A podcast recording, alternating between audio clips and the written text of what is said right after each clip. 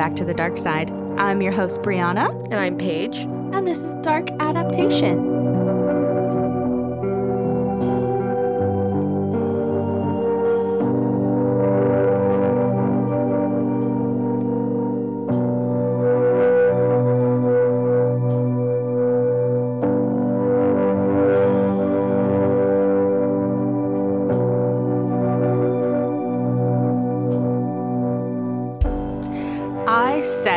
I'm your host, Brianna, because it's like second nature, but today we are both the hosts. We're co-hosts.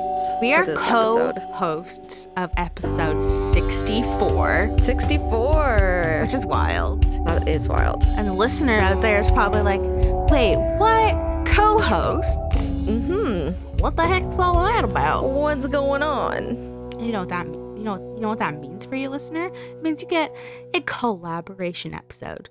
A special episode. a special episode. That's right. Paige and me, Brianna, have created a collaboration episode. We're teaming up. which is so cool. And it's something that we have been talking about. And here we are, Yep. fucking doing it. Doing it right. And yeah, I'm very excited. We both have so much information. That we both don't know about either. That is the best part. It's like, yeah, it's a collaboration, but we have our designated areas that we were like, okay, you stay in your lane, I'll stay in my lane, and then we will just do See an episode. Yeah. So like you're obviously sticking to your spooky cryptid folklore side and much Yep. more, I'm sure. And then I'm sticking to like dark history, true crime, with a dash of a haunted place, you know? Mm-hmm. Sprinkle. We're really fun. And I both we both have so much to talk about. So should we just like dive right into this thing? Sure. Let's dive right in. Do you want to kind of announce what we're doing? So Paige, Brianna? Do you do you want to dive in and kick off this episode by telling us a little bit about the Bridgewater Triangle? I would love to. You can tell us what that is and where it is and all that. I can that definitely stuff. tell you that. Yeah. So it is located in southeastern Massachusetts. Um, it's also known as like the Massachusetts Paranormal Vortex. And we briefly touched on it in the first episode about Pukwudgies. Hell yeah, we did. And so this is like a 200 square miles, roughly, like within the towns of Re- Rehoboth, Re- Rehoboth. Rehoboth, That's what I would say. Freetown, and Abington. And um, this area covers Hockomock Swamp Wildlife Management Area and like the Freetown Fall River State Forest as well. And Hockomock is Native Algonquin word for the devil or evil spirit. Okay. Well, that just sets the tone, doesn't it? It does. Freaking spooky. Why else would we be talking about it though, right? Yeah, that's true. We talk about it because, um, like you said, you already briefly touched on it, and we had uh, our friend Steven over at Spoils of Horror, fucking like an eon ago. He's probably like, "Did I even recommend Bridgewater Triangle?" And I'm like, "Yes, you did, Steven. That was a long time ago, but here we are, Bridgewater are. Triangle. Mm-hmm. Gotta talk about spooky evil stuff." Dyson, what was that? I haven't lived in Boston in 35 years. You're a freak. All right. Anyway, Paige, you want to keep going? sure. So, we're going to be talking about a bunch of different things. I'm So going to be talking about reports of Pukwudgies, which I'm not going to touch on too much just because you can check out the whole episode about that. Heck yeah. What was that? 25, I think? Yep, lucky number 25. Episode 25, Pukwudgies. Mm-hmm. But I'm also going to be talking about some giant snakes, the red eyed dogs, ghosts and poltergeist activity, weird balls of light, Bigfoot, UFOs, and it's known for a site of cult activity and rituals, which could include animal sacrifices and ritualistic murders. So you saw the list of anything spooky to talk about, and you were like, check, check, check, check, check, Yep, check, yep. check, check. Exactly. Here we go, Bridgewater Triangle. Mm-hmm. exactly. Okay, and then I've got some true crime, some dark history, and some haunted place, and that's that's what you get from me. That's all you're getting sneak peek of nothing. It's gonna be a fucking long ass episode, but it's gonna be good. It's gonna be good. So settle in, guys. Yeah, everybody get like a nice little drink. I don't know, cozy up to something that you love, like a like a cat Or a dog. or a dog or a good blanket. It's, it's July, but that's fine. Maybe you have a central air. Maybe you're a lizard person. You cuddle that, that dragon. We don't judge. We don't Are you a judge here. lizard person? Cool. Nice to have you. So we're gonna gonna talk about uh, like a his little bit of history to it. And so according to Loren Coleman, author of Mysterious America, there was quote an expedition of Massachusetts. An archaeologist discovered a, an eight thousand year old Indian burial site on Grassy Island in the Hockomock Swamp. And when the graves were opened, the red ochre within the tombs allegedly bubbled and dissolved mysteriously, and every photograph taken of the site failed to develop. End quote. Oh, that is super spooky. Also, how rude of you to open all those graves. Right? Just leave them where they Oh are. my god. Leave But- the. Why is that be such a like hallmark of something very paranormal and creepy? It's always like some people are pumped. They have their phone, camera, whatever, and then always malfunctions in some way. And you're like, God damn it, one step ahead of me again, ghoul. Well, it's a sign. It's a sign to just leave it the fuck alone. You experienced it. You're lucky enough. There you go. There or you go. unlucky enough, I guess, depending how you look at it. But I would be like, this fuck is sick. Picture, picture. just try it anyways, Trying right? from the hip, just like me with me, I would totally have my flash on like an idiot. I can outsmart the ghost. I can just hold it at my hip. and so just to kind of touch on like Pukwudgies, um, in Raynham, the bottom left corner of the triangle, which will show you a picture on Instagram of the triangle that we're talking about. Um, there is an old Raynham Taunton Greyhound track, which has been closed since 2009. But in my first episode, I mentioned a, na- a man named Bill Russo who encountered a Pukwudgie. And Bill encountered it while walking his German Shepherd Samantha in the area. right. And when he saw it, he thought it was a child in a Halloween costume. And going back to a quote from an article written by Susanna Sudborough in the Taunton Gazette during the Pukwudgie episode, he thought it to be, quote, three feet tall, maybe four feet tall, kind of like a stuffed animal, think teddy bear, 100 pounds or so with a pot belly. Eyes a little too big for his head. And then it was motioning to me, beckoning me over with its paw or arm or whatever. End quote. Or whatever. Or whatever. Thing sticking out of its pot belly. I'm having so many Come flashbacks to that Pukwudgie episode where I was just on cloud nine, like, oh, I love these little guys. right? little, little pot belly. Episode 25. Make sure you listen. Yeah, take a listen.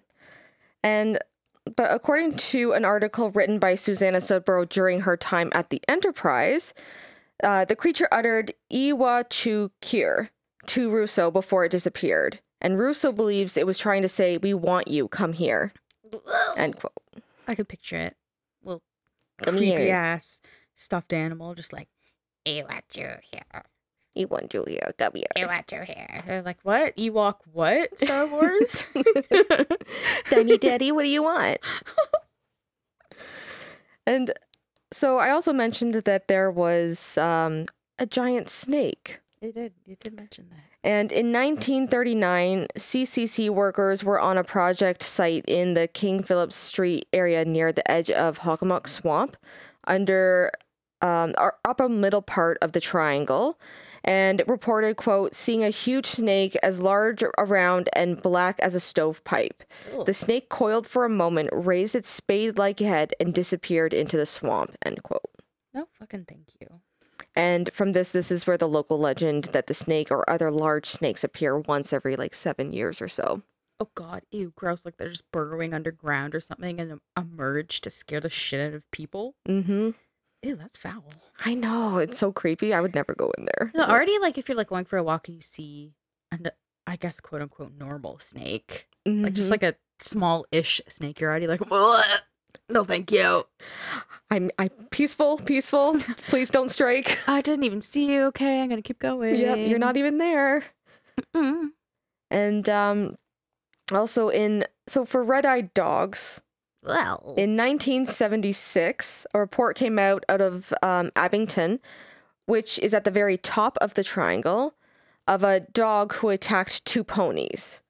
Quote, Local firefighter Philip Kane, the owner of the ponies, saw the dog standing over the bloody carcasses gnawing at their necks. He said that the dog eluded evas- um, extensive police searches and for a period of several weeks terrorized the community, end quote. That dog is a menace. Mm-hmm. Somebody get a dog catcher out here. Get someone out here cleaning up these streets. And all of the mess that this dog has made. Mm-hmm. Imagine you go out there and you see two of your horses gone. Yeah, that's that's wild. Do we know how big this dog was? Like to take down ponies? Jesus. It'd probably be like wolf size or bigger, I would assume. I guess it doesn't matter if you have red eyes, you're demonic and you can do whatever you You want. take down whatever prey you want. like, are you kidding? You talk about size right now? I literally have red eyes. Yeah. And then in the days following, children were kept inside for their recess, and many of the local residents like armed themselves with uh, thousands reported sightings of this elusive black dog. That's wild. This isn't even like a one off little like urban legend thing. Like literally people were locking down. The whole town, That is crazy. yeah. And that there was many reports about seeing this Mhm. thing all over the place.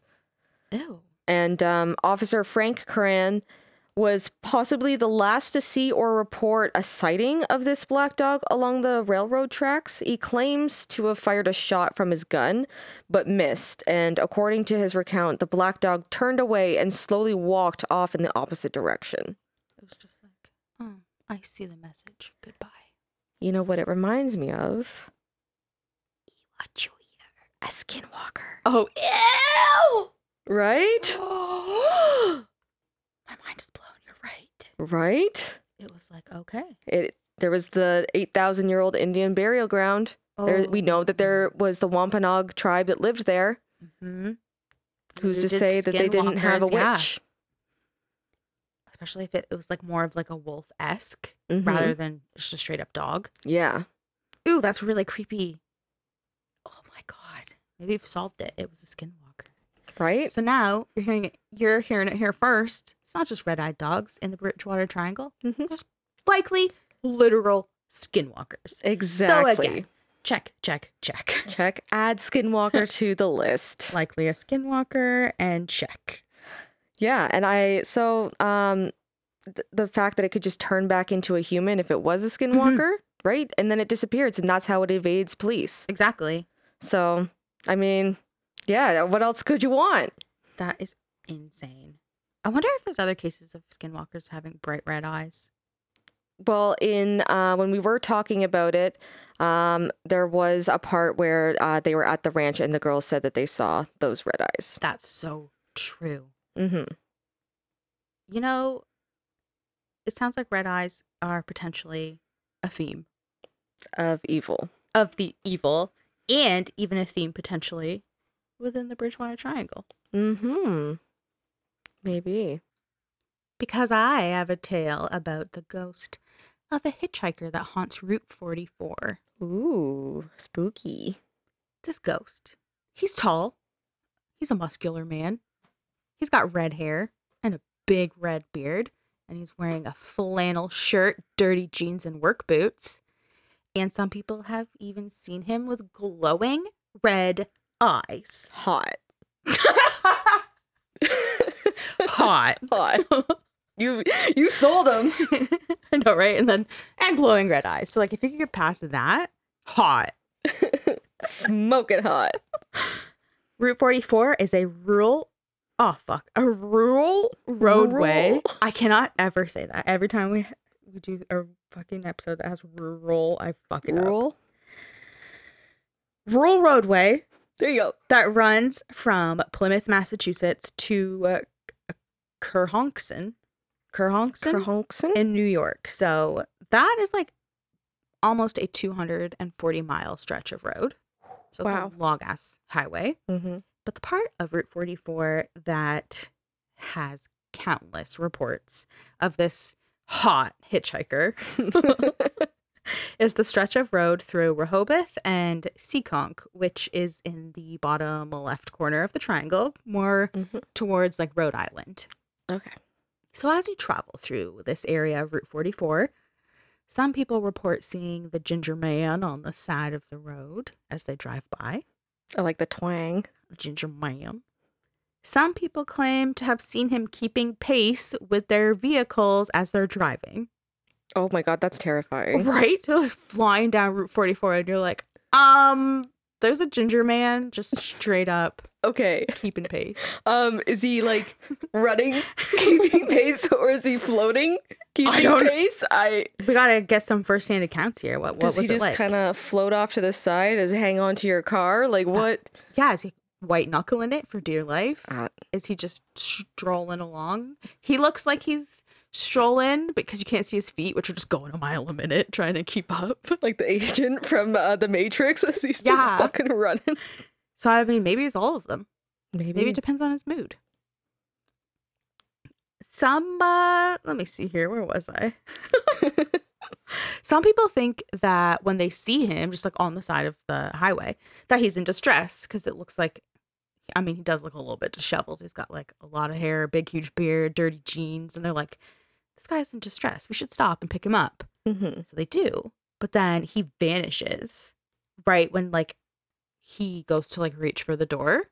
He's just gone. And he is out of sight, nowhere to be seen. But the people in their car that are like, what the fuck, where'd this guy go? They can just hear this like ominous, disembodied laughter. That's so creepy. and they're like, goodbye. I honestly wouldn't even stop to begin with. So Same. Me neither. But some people are a little bit more naive or maybe nicer. I'm not sure which one. brave. brave. All three.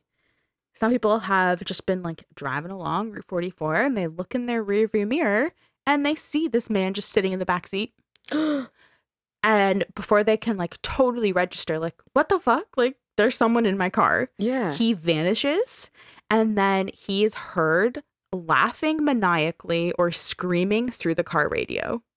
Oh my god! Through the car radio. And at like max volume, like blowing your speakers out, screaming or laughing maniacally. oh my god! Imagine how jarring that would be because you would already be startled because you looked in the rear view and you're like, what the fuck? And that's like a worst nightmare situation, like movie situation where someone is creeping in the back seat and then Mhm. they either stab you through the seat or strangle you, Yeah, you getcha. from the seat, I got real hyped there. I punched my microphone.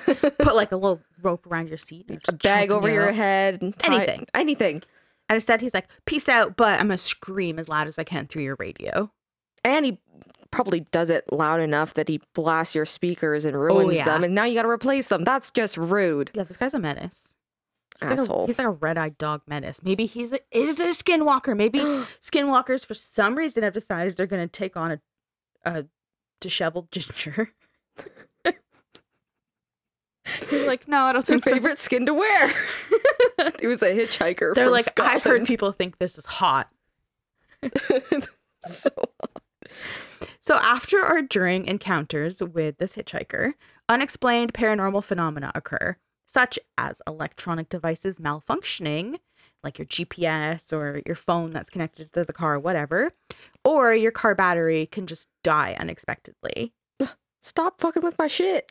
Oh, he he only knows to bring it to a fucking A 10. He's always at a 10. He's like he's like I surpassed that. I'm an eleven at all times.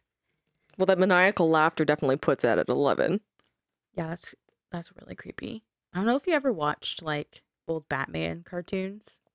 No. There's this one, and the Joker like has like laughing gas that is like toxic to people.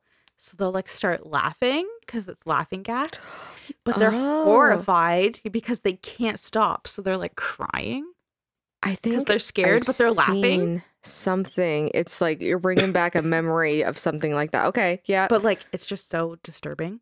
That is disturbing. That's what I think of with this guy maniacally laughing.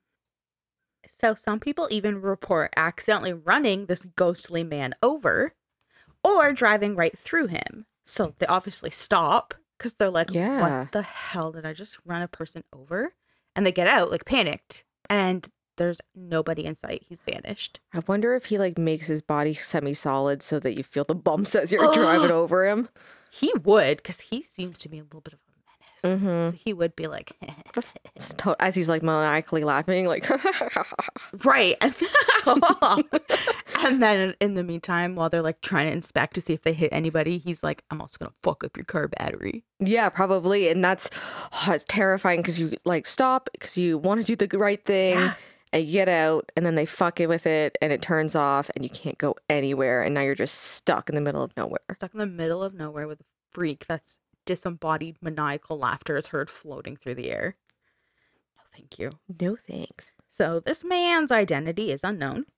Many speculate that he was hit by a car or involved in some type of fatal car accident, and it would have been in this area of Route 44. And now he like haunts this part of the road, and he's just trapped there. But I recommend, and I'm sure you will agree, do not pick up this man's. No, If you're driving down Route 44 and you think you see like a d- disheveled ish ginger man's ladies, people, he may be hot. Yeah. Do not pick him up. hot. Hot. But no. You'd be like, oh, that was kind of nice to look at. Anyway, Keep driving. don't stop because you're obviously only going to get fucking stressed out. Because he's like, I'm, I'm going to mess with your radio. I'm to mess with your car battery. I'm going to mm-hmm. scream as loud as I can and then laugh and then make you pull over and not even get in your car. And then maybe you'll even run me over. But it won't matter because I'm a ghost. Yeah. All those things. All those things. Don't even get in the car with him, Such an asshole, but hot. but hot. All right, so while I'm on the topic of ghostly specters, I'll just go straight into this next haunted place. It's the Hornbine School, and this is a historic one room schoolhouse located at 144 Hornbine Road in Rehoboth, and which sits on the edge of the bottom of the triangle. Mhm. Now, this school was built in 1862 it's a single story wood frame structure with clapboard siding, a brick chimney at the rear, and the side walls have four windows that are, are irregularly placed. so they're not like even No. across. It's just like a window here, a window there. My everywhere, window. OCD would go crazy. I thought that was funny that that was like worth noting in this article. It was like, and those windows are fucking irregularly placed. Fuck those windows. Because that person, it doesn't stand for that. they're Like, probably they're trying to like photograph it, line it all up on their camera because you get the grid lines, and they're like, this isn't working. These goddamn windows. Fucking windows are irregularly placed. Who would do such a thing? Um, another menace from 1862, Massachusetts, full of menaces. What's up with your windows, man? Stupid windows. So the school it was closed in 1937, and then it was converted into a private residence. Didn't last very long. It was abandoned, and then it was eventually just left to like fall into disrepair. Yeah, because it's probably haunted. It's haunted, and it's like just small and random, and the windows are irregularly placed. And who the hell wants that? No, that's why the ghosts are there because of these goddamn windows. They can't get over it either. Apparently, someone did want this, though. And that someone is the Hornbine School Association because they're a nonprofit and they snatched up that school. They were like, this cannot sit in disrepair anymore. I'm taking it. It's 1968.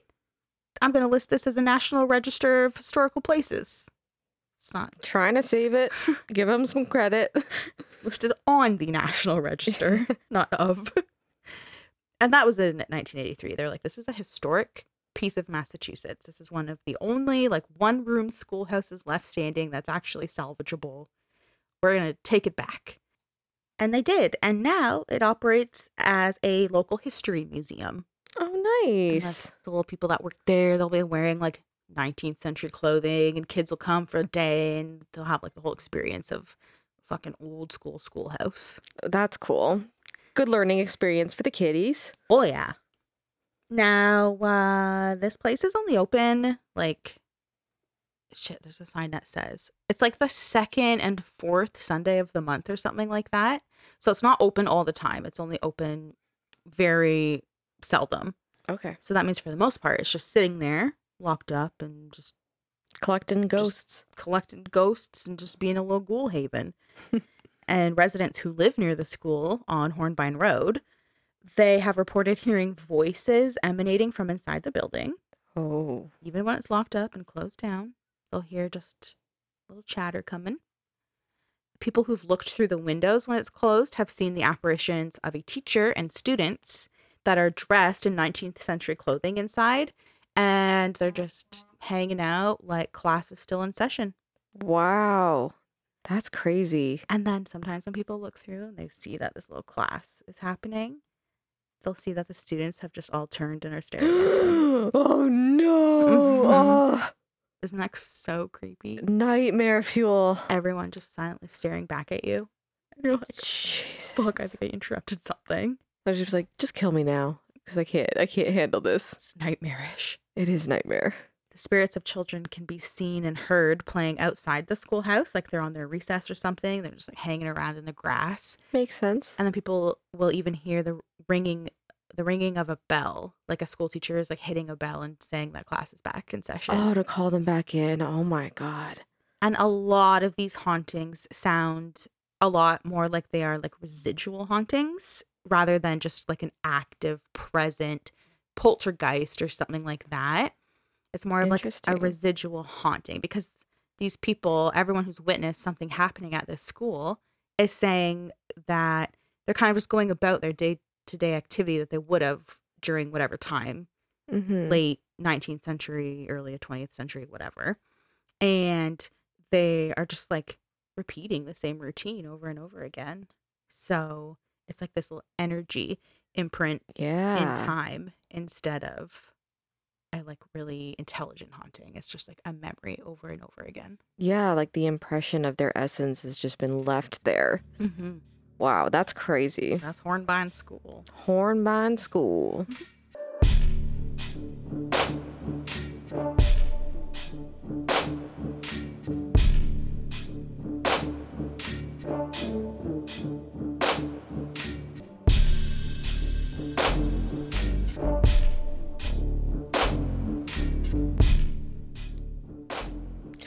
So we're gonna kind of go uh, and talk about the Assonet Ledge. And many have claimed to have seen several spirits moving between the trees and believe them to be part of the indigenous tribe that fought against the Puritans in the 17th century. And so this ledge is very, very high and it uh, drops down into what is believed to be 71 feet of water. Oh. And this is also a known location where people have sudden thoughts of suicide or growing feelings that they are about to be pushed over the ledge off into the bioreserve. The Call of the Void. The call of the void, exactly. Oh, so creepy.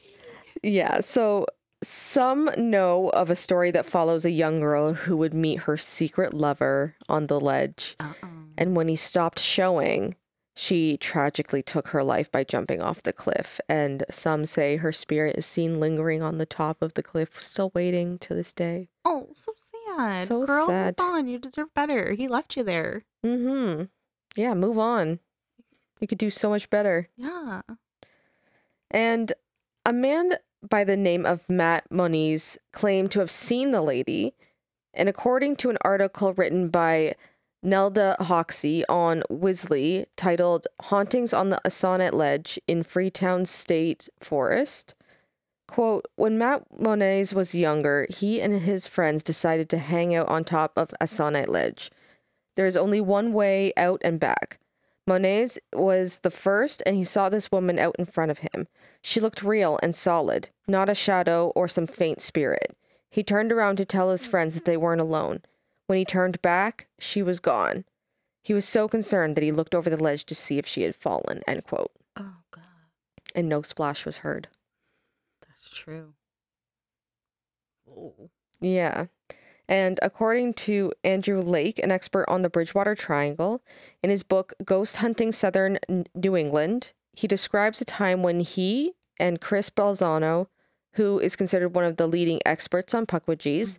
Pukwudgies, and members of the New England Ghost Project went looking for paranormal activity in the area. Ooh. As Chris and Andrew waited for the rest of their group to arrive at the base of Assonet Ledge, they learned that the other group had an encounter, specifically Maureen, a psychic who, quote, had sensed an evil presence stalking them through the woods. Ugh.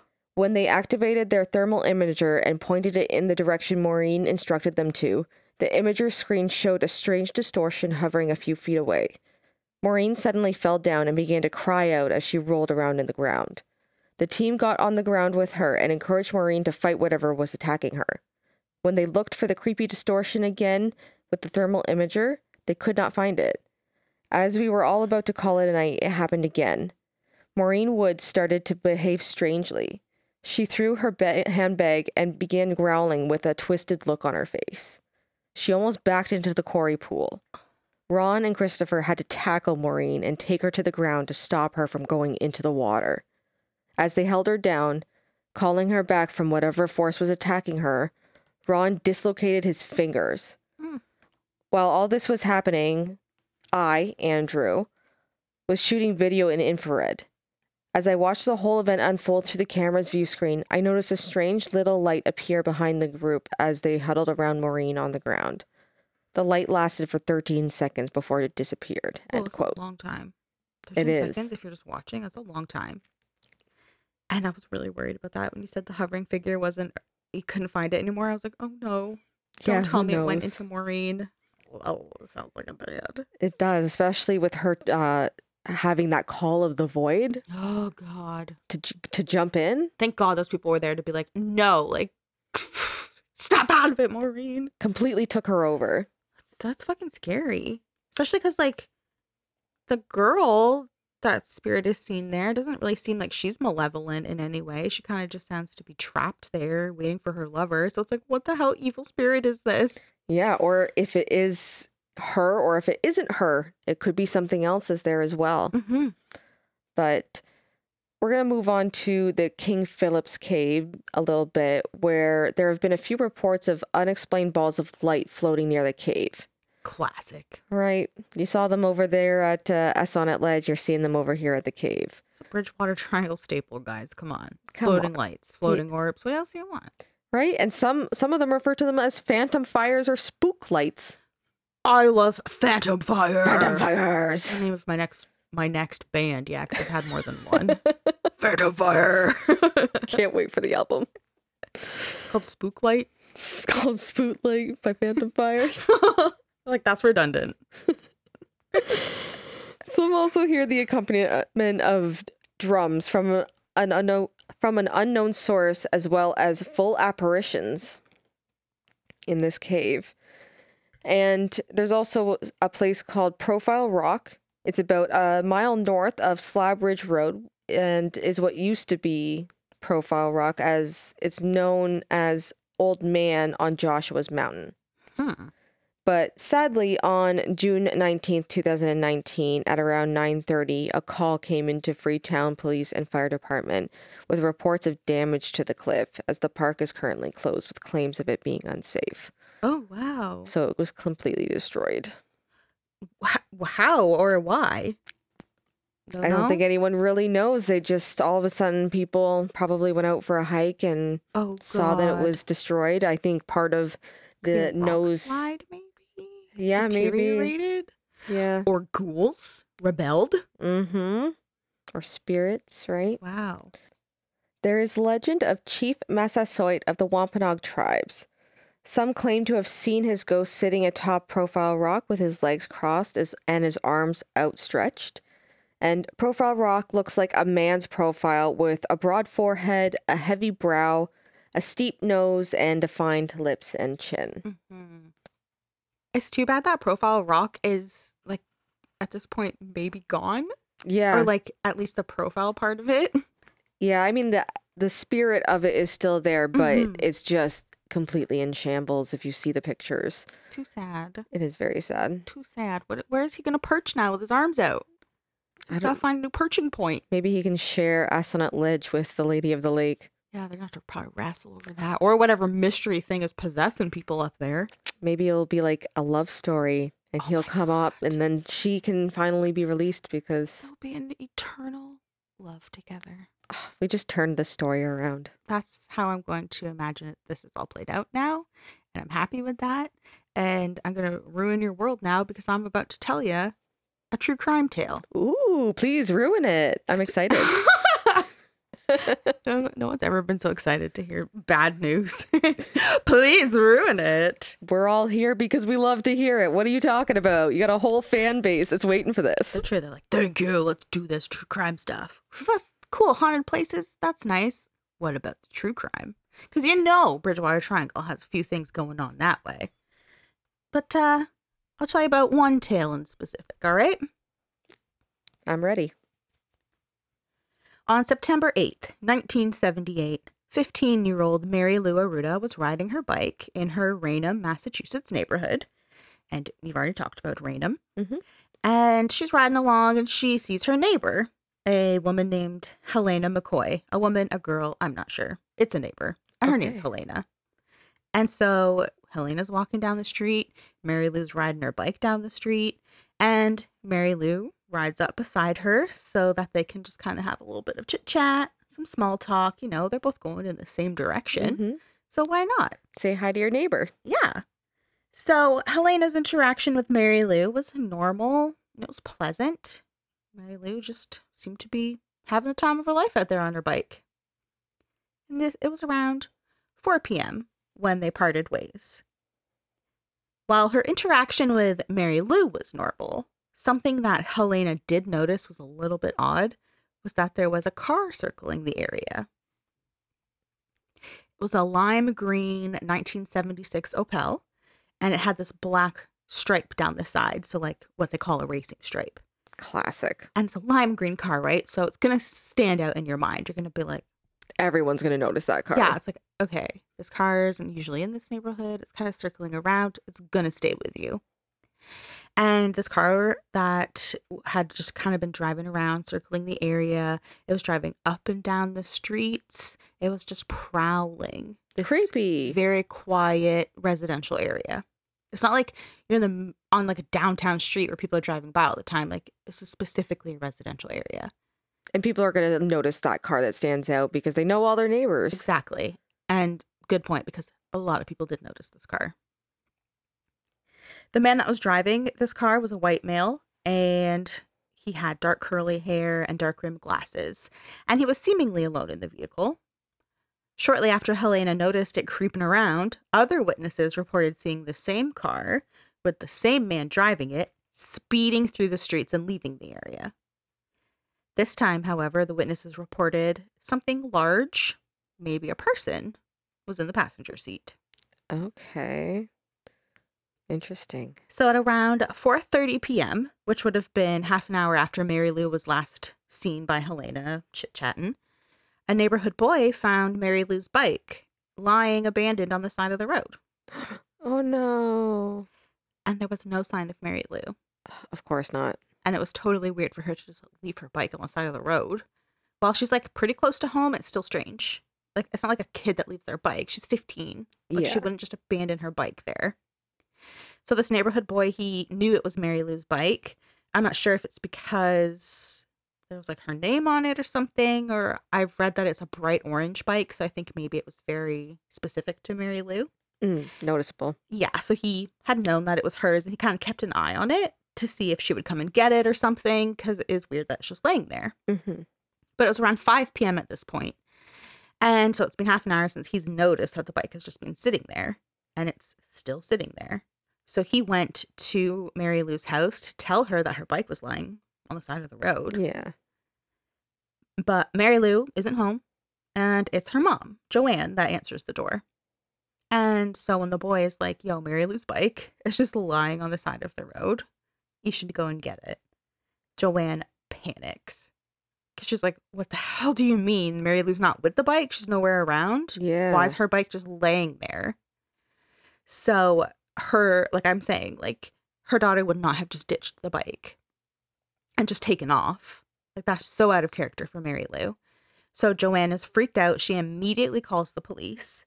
And to their credit, they do show up very quickly and they speak with Joanne. They take her statement about where her daughter was, was supposed to be, where she's going, how she's just vanished. They go out into the area where her bike was and kind of investigated it a bit. Spoke to a bunch of witnesses in the area and they take a missing person report from Joanne. So this is how we know that a bunch of neighbors and people in this neighborhood had seen this car. Yeah. They're like, well, it's a very specific car.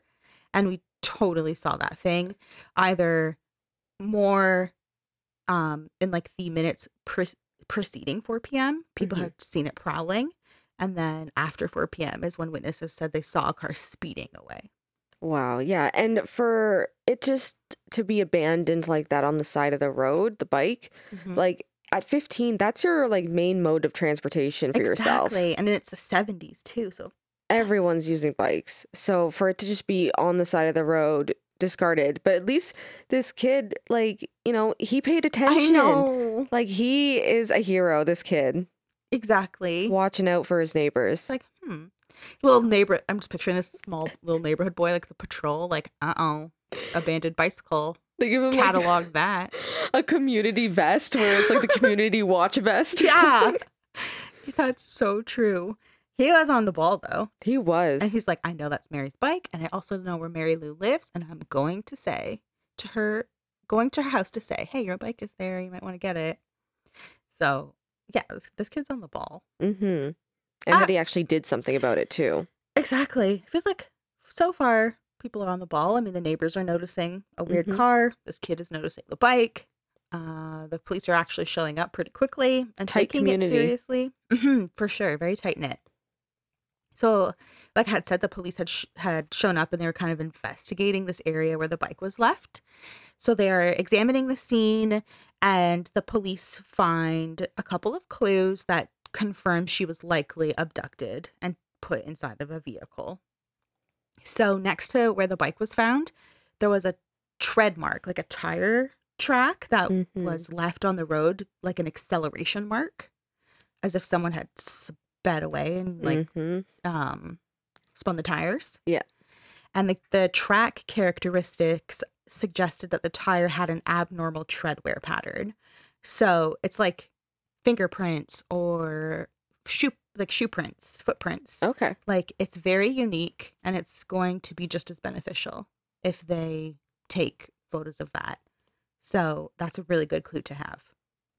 And then nearby in the middle of the road, officers had found a Benson and Hedges cigarette butt. So they're like, all right, our perp Mhm. has a, at least one of their tires has a very unique tread pattern. And they smoke Benson and Hedges. And the neighbors saw, all saw this one And car exactly. this that has now lime disappeared. green Opel. I think you say Opel. It's not Opal. I think it's Opel. But it's lime green, okay? It's very specific. So for the next three days, police, locals, and canines searched the area where Mary Lou had been last seen. And they're looking for any more clues. They're hoping that they can find her, anything like that. On September 9th, so that's the day after she vanished, police developed photographs of the tire tracks found near the bike.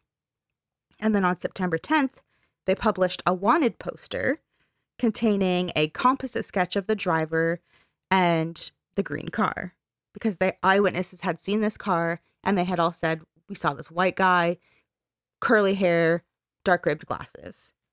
Pedo. Creep. Real. Prowler. And you said he had curly dark hair. Curly dark hair and thick dark rimmed glasses. Possibly a wig. Um, no, actually, this is this is Oh, legit seventies hair. Oh my yep. it's got some thick curls, classic you know. pedo. Oh shit! I just laughed so hard I broke my hair clip. Damn, son. Okay. Oh no, all my curly hair. oh no. So yeah, all all these witnesses are actually so helpful because they're like, we know exactly what the car looked like. Let let us tell you. You can draw it. We know exactly what this man looked like. We'll tell you. Let's draw it. And they do, and they release the sketch to the public. And someone who saw this sketch believed that they recognized the man. So on September 13th, the police received a photo and information on a man named James Kater. Okay. Kudos to whoever sent this information in. Yes, thank you. Like, also, he's like probably a freak. So, uh, really happy to send you this information. Yeah. Now, on September 19th, 1978, 32 year old Kater, I'm just going to call him Kater, his attorney, and his 18 year old wife Oh god. met with the police at the Raynham police station. So I know that like 18, you're an adult, whatever, but like when you're 18 and you're 32, what the fuck do you have in common? Like, I, I, it's just so dumbfounded, like about how these people could try and justify that, and it's like you just you go after like the quote unquote like innocence mhm, of a woman or a person. innocence for sure. Cause they're gonna be like, he's 32, he's so like well traveled and well versed and like experienced, and he's like, so cool. Yeah, the 32 year old guy's like, yeah, she's like 18, man, it's fucking sick. I was gonna say something. I'm not gonna say it. Never mind. Okay, moving on. oh my god. I just choked because I could see the wheels turning in your head, and you started to do a gesture where you were like, "I'm gonna do it," and then you're like, "No, I can't do no, it." no, no, it's best I don't. So yeah, 32 year old Kater, his attorney, and his 18 year old wife, they go to the police station on September 19th. So that's like um 11 days after uh, Mary Lou has gone missing. Okay, eleven days. and the composite sketch and everything that had led to the tip and the photo and the information about James Kater came in at September 13th. So it's about like a week prior, but he wasn't brought in until this point because on September 9th, so the day after Mary Lou goes missing, he married his wife. So they're fiancés up until the day after Mary Lou went missing. And, and- now he's married his 18 year old. No, and it was on September 9th that he got married. And so he wasn't in town because they went on a two week honeymoon. Uh, so that's why it took him until September 19th to be brought in for questioning. I went to Canada too, and it didn't say where. Just said two week honeymoon in Canada. Probably Niagara, Yeah, you're so right. right? That's where everyone kind of tours is Niagara. Especially on the East Coast. yeah. You're so right. Let's just say it was Niagara Falls, and I hope it was fun for her and horrible for him. We're changing history, guys. right? Yeah, it was Niagara Falls, totally. Um, but like we don't know that, but it makes sense. Okay. So the police noted when the caterer came in that his appearance was incredibly consistent with the composite sketch. And it's the 70s, so you're just fucking hacking darts in that interrogation room. what do you think he was smoking? What do I think he was smoking? It was Benson and Hedges. Oh, okay. Same butt that was found in the middle of the street near those tire tracks. Of course it was.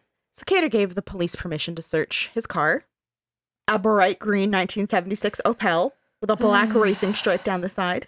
He made it so easy. For real. And kudos to whoever turned this guy. Yeah.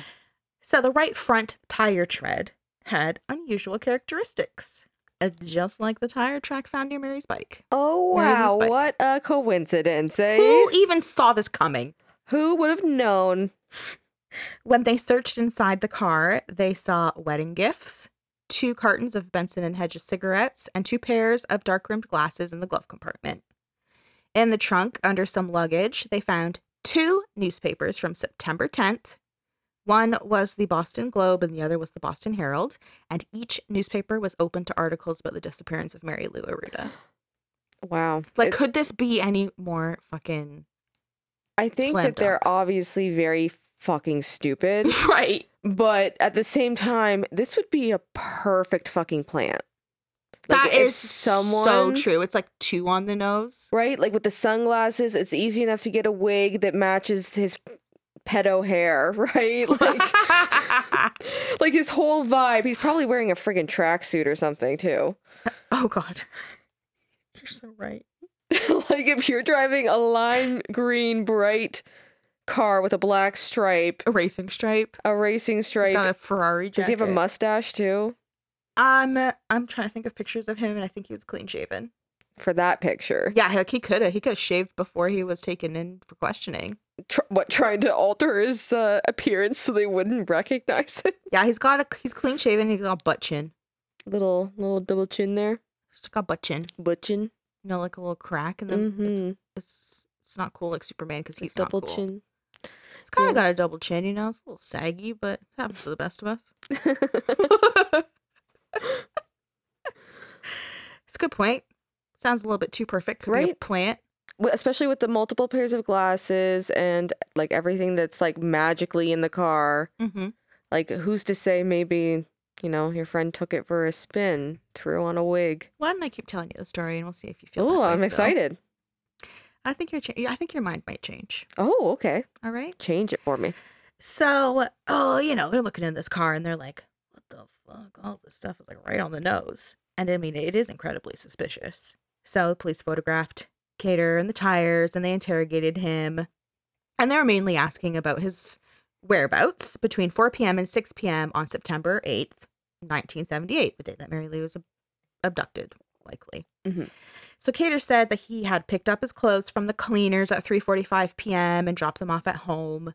And then around 4:15 p.m., he stopped at a local restaurant called Friendly's, where he regularly went, and he just got his usual sandwich and coffee. And then around 4:45 p.m., after he's done eating his sandwich and drinking his coffee, he went to a local store called Bradley's to purchase a gift for his wife. He then washed his car at a nearby gas station, paid a short visit to the donut shop where he worked at 6:15 p.m. and then he went home. So he's got a seemingly airtight put together alibi for where he was that day, even though that would have been like 2 weeks ago at this point. He's like, "I know exactly where I was at what time." And probably why his car is so freaking clean. Yeah. And apparently he like went to the car wash that day multiple times. Which is bizarre. Like who does that? And if you are, what are you hauling? Hey, if you Mhm. if you're the type of person that goes multiple times, the hell are you doing? you got a bunch of like dirt and sand. yeah, it's not like it's and a big pickup truck and you're like a farmer or something, always out in the field. Like you're in your lime green little show car. Like, come on. yeah, why you're not hauling to the car anything except for bodies. Presumptive, but correct.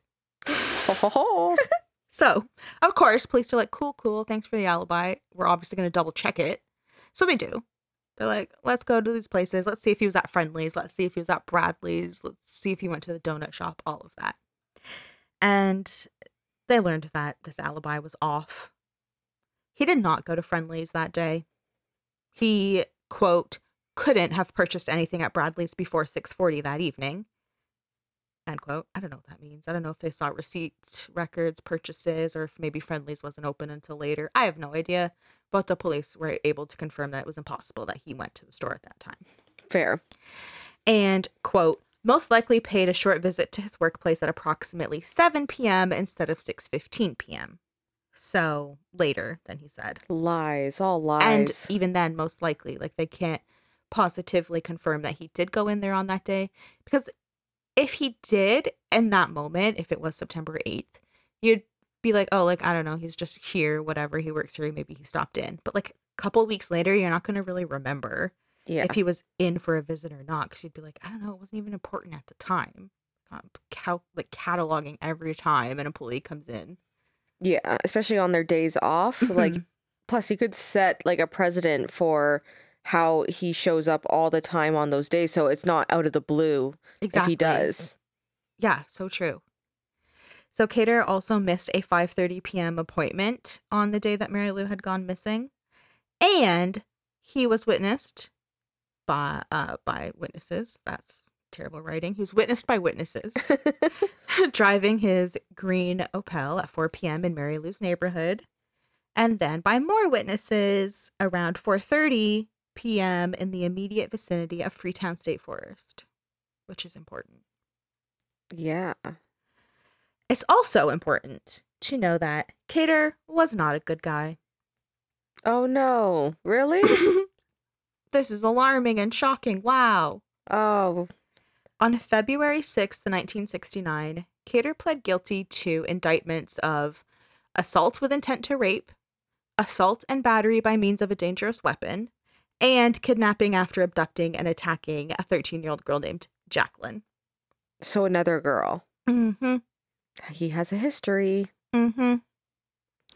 So on June 22nd, 1968, between 1.30 and 2.30 p.m., Jacqueline was walking her bike home on a quiet street in North Andover when she noticed that a small, unfamiliar light blue car had stopped in front of her. It was the same car that had passed by her several times earlier that afternoon. Stalking her. So different car, but exact same thing. Mhm. creeping, prowling this neighborhood, following this girl on a bike. Girls on bikes obviously is targets. Yeah, apparently that really does it for this freak. So she looks and she sees that it's the car that she's certain was already following her all day. And then she sees that the driver's side door is open, but the engine is still running. Then she sees that Kater is standing in the middle of the street, just staring at her. That's so creepy. know. So they kind of had that moment of like, uh, what the fuck? And then Kater walks towards her quietly, but very politely asks her for directions. He's looking for like a nearby house or something. So as Jacqueline turns and points in the direction that he should go, takes her eyes off of him for a second, he quickly grabs her by covering her mouth and her nose with his hand.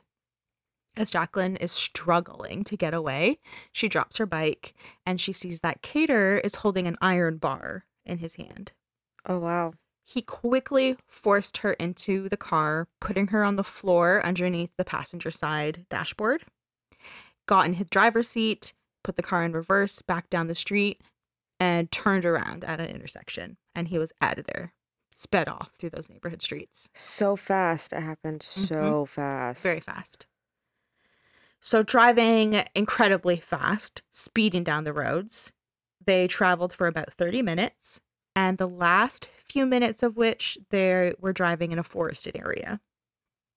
Kater finally stopped the car, pulled Jacqueline out, and walked her further into the woods. He hit her on the back of the head with the iron bar while forcing her to kneel at a stream. And as Kater tried to force her face into the water, she fought back. She grabbed his glasses from his face in the process and she threw them off to the side. Mm-hmm. And as he's going to retrieve his glasses, she tries to flee. But he caught up to her and he grabbed her and he forced her back into the car. So again, he drove them deeper into the forest, parked, walked Jacqueline out of the car and further into the woods. But this time he forced her to stand against a tree instead of kneeling at a stream. Mm-hmm. So as she is standing against a tree, he uses strips of torn bed sheet and he ties Jacqueline's hands, ankles, and torso around the tree.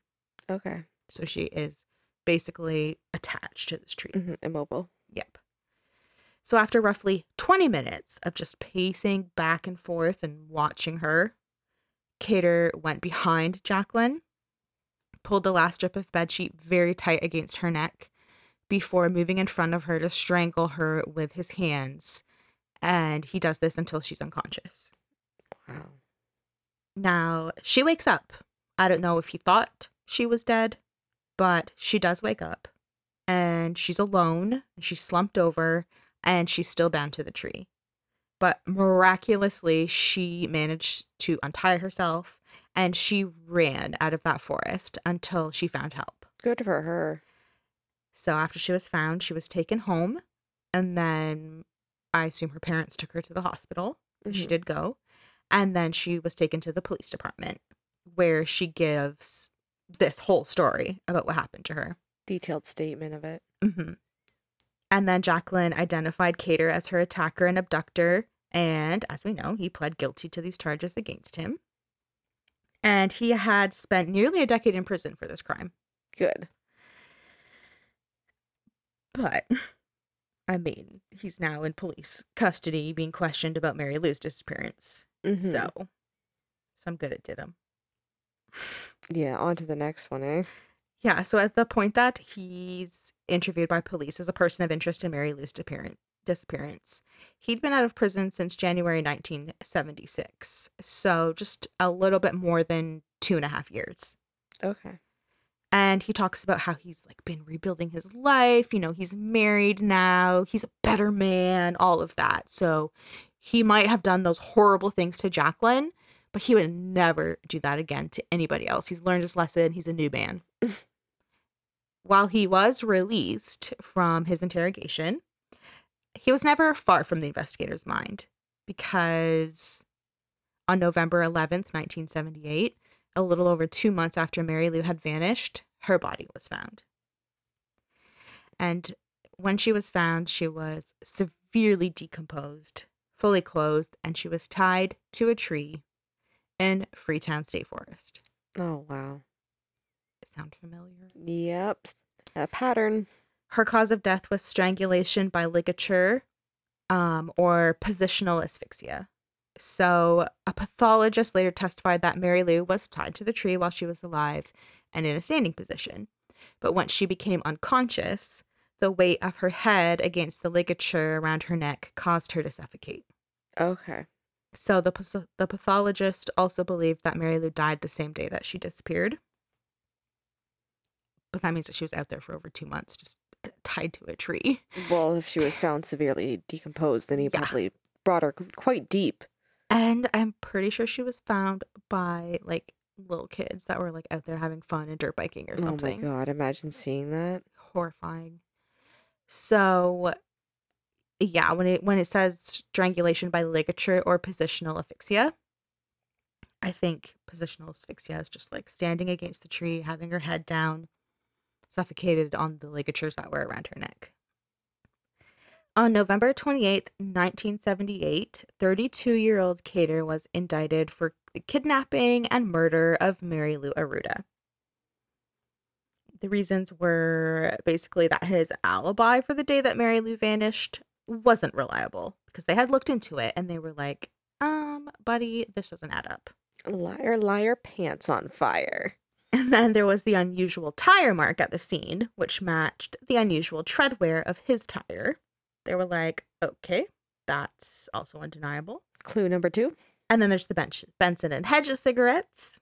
Clue number three. Very circumstantial, but still. The newspapers in his trunk. The fact that the crimes against Mary Lou were strikingly similar to the crimes he committed against Jacqueline. Exactly the same. Pretty much, yeah. And then the fact that his car was seen near Freetown State Forest and around the area of where Mary Lou had lived and was taken from. Well, no one could miss that. Mm-mm. And then this part is so sad and like eerie. One of the witnesses that saw the green car fly down the street was Joanne, which is Mary Lou's mother.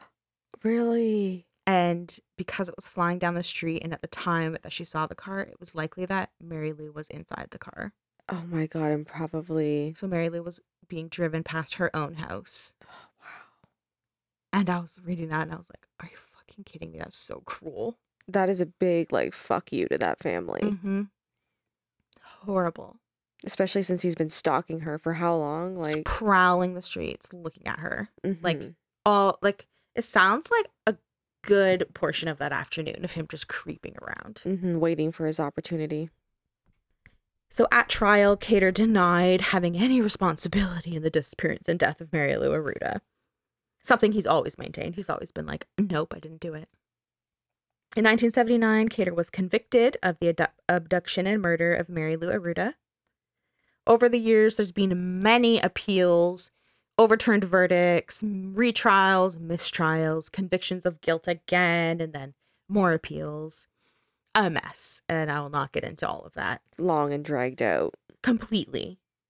But finally, in 1996, Kater was found guilty and sentenced to life in prison with no chance of parole for good. So Finally. it's like, even though you were originally sentenced in 1979 and it's now 1996, it's done. You're going to prison, no parole, you're guilty. yeah. And then, of course, he appealed because that's what he does. But the Massachusetts Supreme Judicial Court upheld the conviction in 2000. And that was it. Stuck in there. Good. You're in prison. And then on January 23rd, 2016, he died of cancer. So he's, he's done. Hope the cancer was painful. I hope so too. Mm, Everyone else, especially from Raynham, Massachusetts, they're just like, fuck that guy. I hope he rots in hell. hmm For sure. He terrorized this this town. And he did. Like this Mary Lou's case has to this day is still very present in the minds of people in Raynham. Like they don't forget. And her family, especially with all of the appeals and the retrials and all of that, like that means they were dragged through all of this hmm for the for decades. Yeah. So that must have been so hard. But the fact that this community was strong enough to come together and be like, no, we care about the kids that are going missing. We Mhm. care about making sure that it's safe here. And if anyone has seen anything, we're going to say something. Yeah, that's so important. hmm Because they got to get that information out there. And yeah, that's very special. And you just hope any community that you're a part of or that you live in is like that. Exactly. So of course Mary Lou's family, they like they love her and they miss her very dearly. And Mary had a sister and a brother and loving parents. She was and still is loved and remembered by the people of Raynham. There is actually a soccer field named after her. There's a street named after her, a police plaque, and there's even a fingerprinting program named after her. Oh, wow. So this town holds her very close and very holds the dear. tragedy very close and wants to really honor Mhm. the sacrifice that happened there. And then, even though it's been almost 45 years, people still say Mary Lou's name. They remember her story and the lovely girl that she was. Like, she was a cheerleader and she was like one of the best members of the track team. Like, this girl had potential Yeah. and was loved. And to this day, locals and visitors of Raynham leave flowers at Mary Lou's grave. Oh wow, that's that's so sweet of them. So, that is a little true crime tale for you. Yeah. And yeah, just rest in peace, Mary Lou. People don't forget you. Yeah, the whole community seems like they care. Yeah, you can, there's no denying what Kater did there. Two cases of women in the Freetown State Forest Yeah. bound to a tree. You're guilty. Exactly. Well, we're also going to take a little bit of a turn and we're going to talk about some Bigfoot encounters. Are we going to talk about Bigfoot? and Just a little bit. Just a little bit. It's going to be weird. I feel like Bigfoot is like a classic one. and We've never talked about Bigfoot. No, we haven't. And I'll probably dive in deeper on another episode, but for now, we're just going to talk about the sightings that happened in Bridgewater Triangle. Let's do it. So, sightings were first reported in the 1970s when the armed police, along with a pack of dogs, tracked down what witnesses claimed to be a bear, but they were unable to locate it. And in April of 1970, more reports came into police about a creature that was very large and walking upright, covered in hair. It was me. Sorry. I thought it looked familiar in the pictures.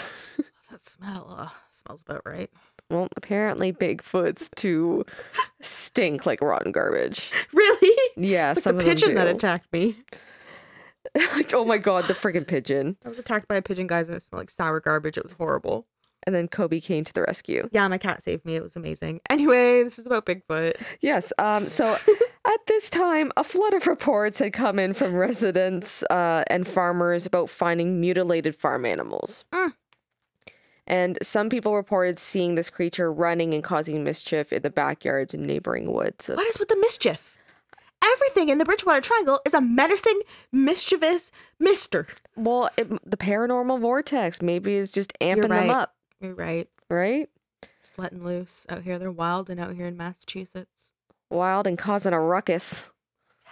Ruckus and sorry. I'm sorry. Well, police determined to ca- are determined to capture this alleged creature. An officer posted up in his patrol car when suddenly the entire rear end of the car lifted into the air. Mm-mm. And he claims that when he quote spun the, the car around and when he flashed his light his searchlight, he saw something that looked like a huge bipedal bear running away between the houses, end quote. I just don't even know what to make of that. My mind went into like eight different directions. I know, like the whole back end of the car. I was like, first I was like, wouldn't you know if it was a bear or not? Like you'd be like, my eyes are playing tricks on me. That has to be a bear. And then my mind also went to like those moms whose kid is like hit by a car and they all of a sudden get like superhero strength and could pick the car up and Right? save their kid. And then I was like, that's irrelevant. This is Bigfoot. But that's just some places my mind went. Well, and the fact that the car was like picked up and not like rammed into, Mhm. so there was no damage to, reported of the car. And you would know, like you would know if your w- were being lifted up versus being catapulted forward. Exactly. Like yeah. you would know the difference. He could still drive his car. I've been rear-ended really hard and like it's obvious that you were just hit from behind. Yeah. Never been in a vehicle. Sorry, that's not it. I've been rear-ended real hard. Ooh. that's a story for a different podcast. but I've never been in a car that's lifted up, but I feel like you would know the Yeah. difference. I think you would know the difference. and a few days later, there was a report of tracks being found after seeing a seven foot tall creature run into the woods. Absolutely not. In Raynham during 1973 to 1974, an overnight security guard at the Raynham dog track reported, quote, a series of horrible screams and screeches that frightened him and upset the dogs. Huge footprints, 15 to 18 inches long, were discovered in the snow south of Raynham, end quote. If my dogs are scared, then I'm terrified. Yeah, you trust the animals around you. Yeah, if the animals around you are freaking out, something terrible is around. And Yeah. it smells like garbage and has 18 inch feet. Just get out of there. Fucking run. Take those doggos and go and have a cuddle party somewhere else. exactly. get matching PJs, get all snuggly. Hell yeah. safe inside. And there were also like many more reported sightings of this seven foot tall creature around Elm Street and Bridge Street in Elm Raynham. Street, get real. Uh, yep, creepy Elm Street. As if. Yep, That's on many separate occasions. And in 1977, in Agawam near Springfield, footprints were found in the snow with police believing it to be the hoax. Mm. And in July 13th, 1979, residents of Bridgewater Triangle hear a sound they attribute to the vocalization of Bigfoot, just screeching and screaming, I hate roaring. the sounds are always the creepiest. It's one thing to like see a footprint, you know, Yeah. Like, whoa, that's creepy. You can pretend it didn't happen. Like, I don't know, it could be a hoax, could be whatever. But when you Mm-hmm. hear a sound that is like bone chilling and you cannot attribute it to anything you know, Yep. that is a nightmare. Like when that chill just goes right up your spine Yeah. and your hair just stands on end. Yeah. You're like, Like- that's either a Bigfoot or a banshee is coming to get me. You know that if you encounter that, you will die, I would think so. right? I'm sure there's some people out there that would be like, I can take it. Let's go. Let's go. Woo. Fucking go. You want to shriek at me? I'll get it right. I'll get you right back. Let's fucking go. Sean, that wasn't even a Boston accent. I don't even know what kind of accent that was. It was was. just a dude. It was just a dude. Just a dude. that was just a dude. so in July 2009, a report came in from a motorist in the Freetown area in which Bigfoot had been sighted at night. Oh no, the Freetown area again. Yep. I mean, there's a big forest there. It's the perfect place for him. Yeah, exactly. So lots of a few reports within the Bridgewater Triangle, but you know, we'll get into Bigfoot on another episode. yeah, that would be really cool to just dive right into Bigfoot as a whole. You know, get to Mhm. know him and his big feet. Yeah. his smelly ass. Maybe Sasquatch, his cousin or the cousin Yeti. Wait, a Sasquatch and a Bigfoot aren't the same thing? No. And then there's also the swamp ape as well. But we got to get into it in another episode. I have so many questions. I know. I'm going to leave you hanging there. I'm not going to give you any more information. So what am I supposed to do now? Just change the topic? Just yeah, change the topic and wait for uh, a new episode on on what uh, the differences are. Okay, fine. My story isn't as cool as a Bigfoot or a swamp ape or a fucking Sasquatch, which I all thought was all the same thing. Actually, I've never even heard the term swamp ape till now. Florida. But that's just a hairy man. a hairy wet man coming out of the swamp. Like, ah, a swamp amp and a swamp amp. a swamp ape. Jesus. Swamp ape. Okay, this is a sign for me to drop the topic. I'm gonna switch it up. Okay. I've told you some haunted places. I've told you a true crime tale. Now I'm gonna tell you a little dark history tale.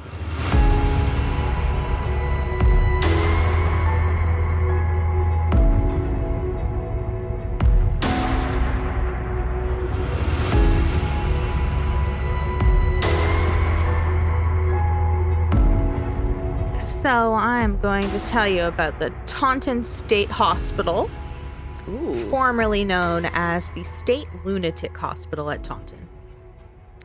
I'm excited. So this was the second quote insane asylum in Massachusetts.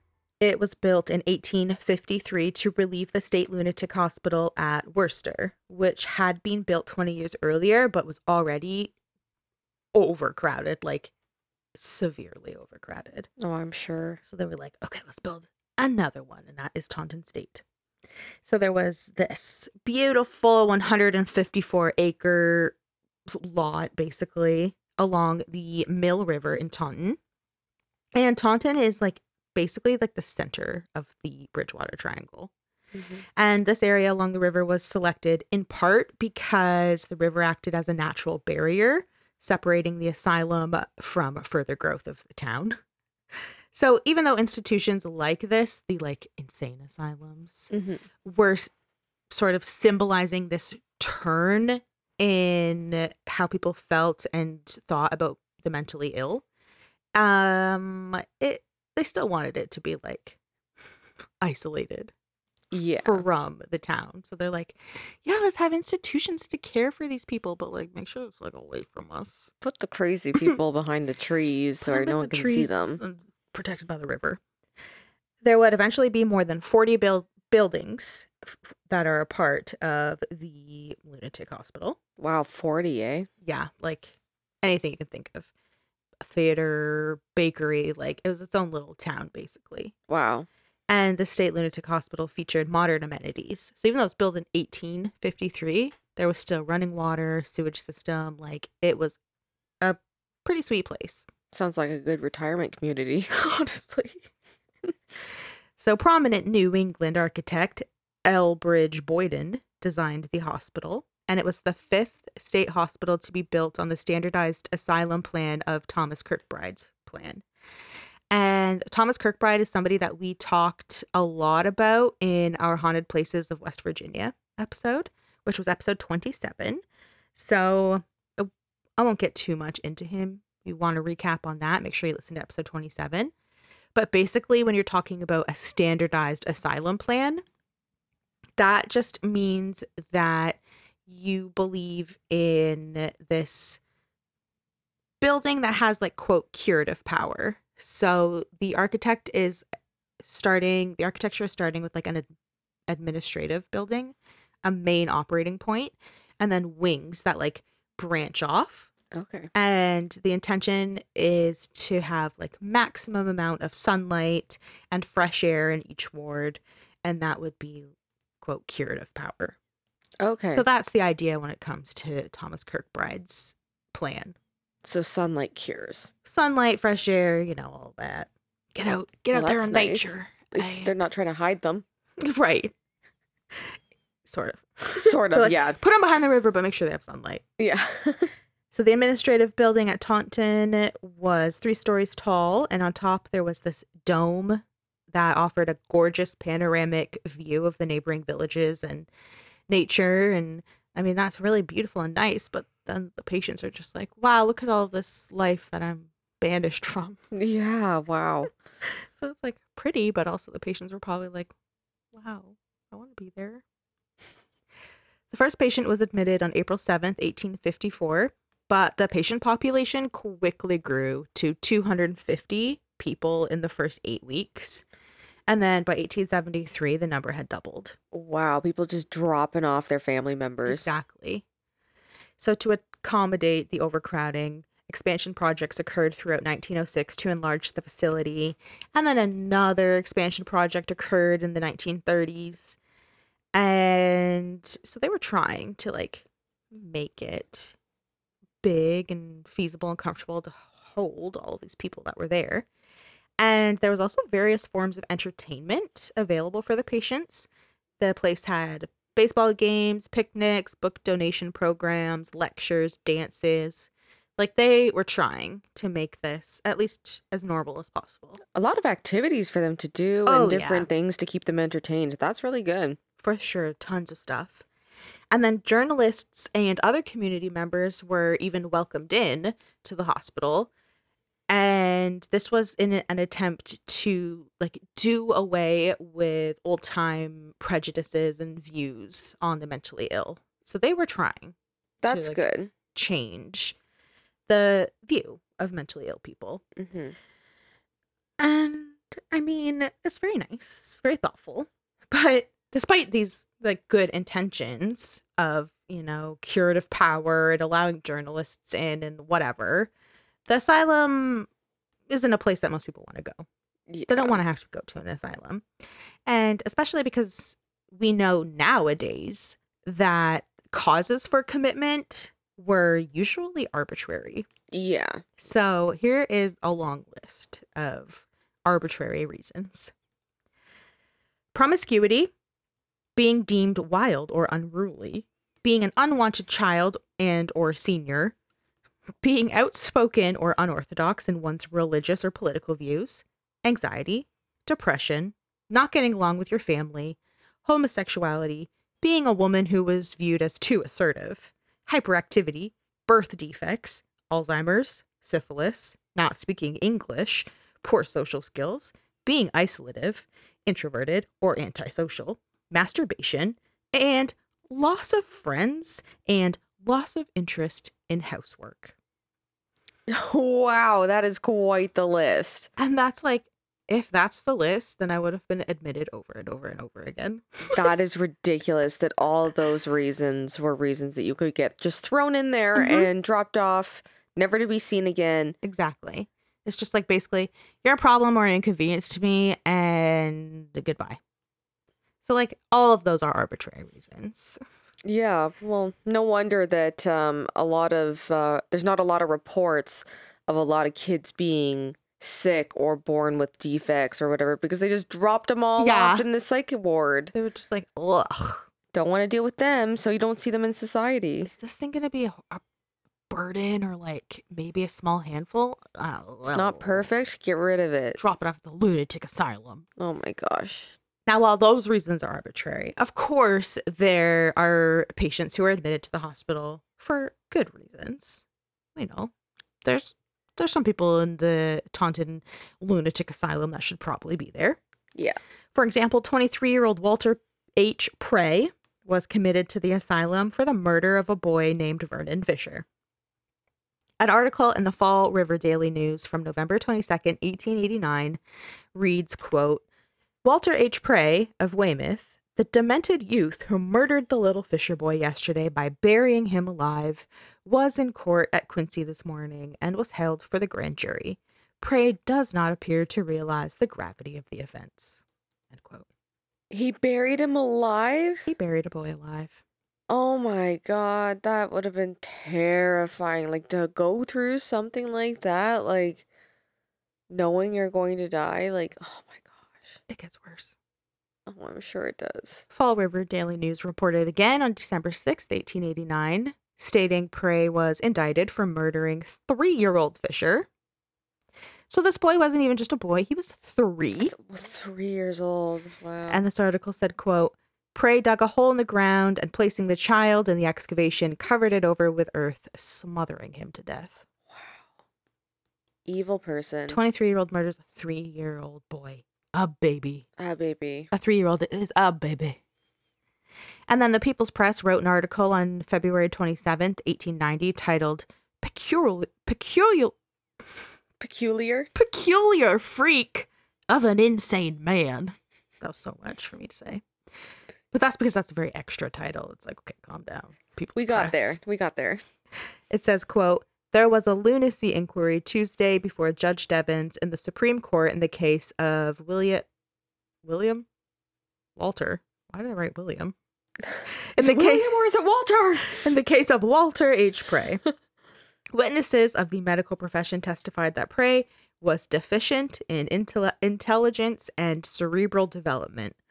The prisoner had told several doctors he killed the child because he liked to go to funerals and because the victim's elder brother had tormented him. Judge Devins ordered Prey taken to the Taunton Lunatic Hospital. End quote.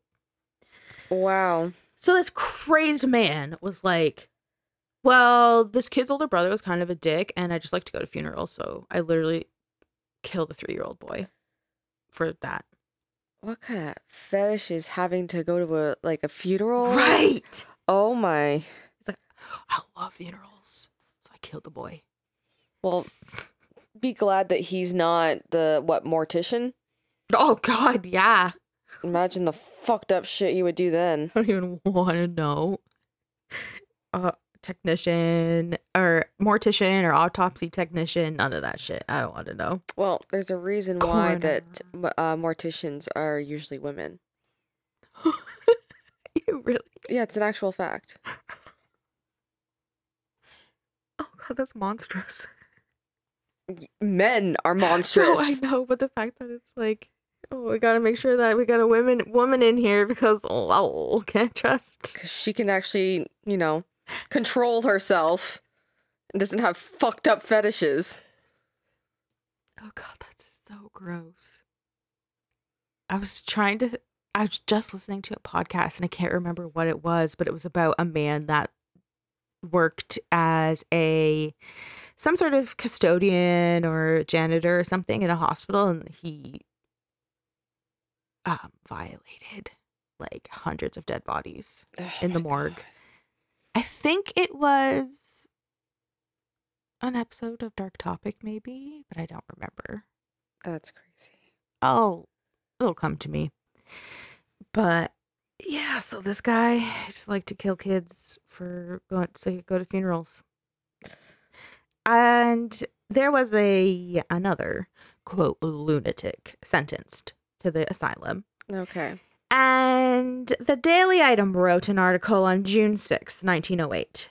Quote Anthony Santo, a lad of 14, startled Chief of Police Fred S. Sackett of Norwood at the close of the session of the Northern Norfolk District Court today when he declared that he killed his two cousins, James and Frank Marino, in Brooklyn, New York last March. He said he buried the body of Frank in the woods. He murdered the two boys, he said, by hitting them on the head with stones.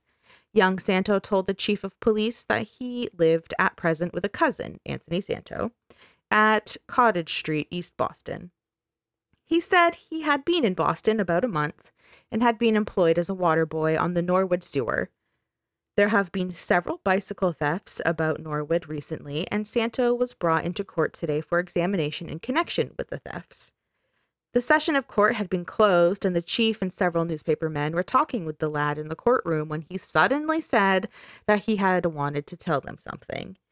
He said that he took his cousins for a long walk through the woods, and when they were not looking, he struck both of them over the head with large stones. He was unable to remember what became of the body of James Marino. Santo cannot fix the exact date of the alleged crime, but says it was about March 1st. The boy was immediately locked up to await investigation. Chief of Police Sackett communicated at once with the Brooklyn police. Santo's father was brought to the police station and questioned regarding the boy's confession. The, fa- the father says that he knows of a family named Marino who lives in Brooklyn, but does not know whether they have children. Chief Sackett talked with the Brooklyn police over the telephone, and a thorough investigation is being made. Wow. So a 14 year old boy is like, I murdered my two cousins. And everyone is like, what the fuck? Did, did he actually do it? Like, what? do this or not? And his dad is like, man, I think I know some Marinos, but I don't know if they have kids. So this kid's in custody, and the police are like trying to figure out is this kid well or no? Is he a liar? Is he a murderer? What the fuck is going on? Well, it seems like he's claiming that he's also murdered cousins, but no one can figure out which cousins he's talking about. yeah, he's so, like, do these cousins even exist? Doesn't seem like they do. so did he just murder just two random boys and called them cousins? Or Yeah, exactly. Wow, So Anthony's being held in custody basically because they're like, we, we got to talk to Brooklyn and see if there's two kids that are dead. While he's in custody, he admits the next day to murdering a third person, wow. a girl named Louise Stalla. The Boston Globe on June 7th, 1908, reported in an article, quote, Chief Sackett started back to Norwood with the boy, and it was while he was waiting in Memorial Square for a Norwood Electric that the first mention was made of the Stalla murder, while the Globe representative was questioning him in regard to his Brooklyn murders. Suddenly, in the midst of a story of the killing of the Marino boys, he said, Yes, I saw a little girl and I threw stones at her too. She was picking flowers. No, I did not hurt her. This statement he stuck to until he was in the Norwood lockup. There, he was questioned at length and told his story of the triple murder in detail. One Monday, I was walking toward the Boston line. I saw a little girl on the hill near the railroad track picking flowers. I went to where she was. There was some trees and some tall grass there. She was dressed in blue and had blue flowers in her hand. I had one of my spells and threw stones at her. The first one did not hit her because she jumped. The second hit her and she fell. I thought she was dead, and I started away, but returned and saw she was not dead, as her head moved and her eyes rolled. I stayed there a while, and then went out onto the railroad track and walked back to Norwood. I love the voice. it dragged me in. At the conclusion of his story, Chief Sackett took the boy to Dedham and had a talk with Chief of Police William H. Drugan of Dedham and State Officer John H. Scott. The boy has been taken to the scene of the crime to see what he would say or do. He pointed out several places where he said the girl fell, but he would not say much more about the case. He was again questioned at the police headquarters and then taken to Dedham lockup, where he is held to await further examination by the police. I love that voice too. oh my god, getting so into character. I'm already reading a quote, so I'm like, ah, this is a quote within a quote. Let's just do it. Let- Why not? So yeah, they're like, okay, this kid has confessed to murdering two cousins? Question mark. And now he's saying he killed this girl, which is extra confusing to them because Louise Sala was murdered.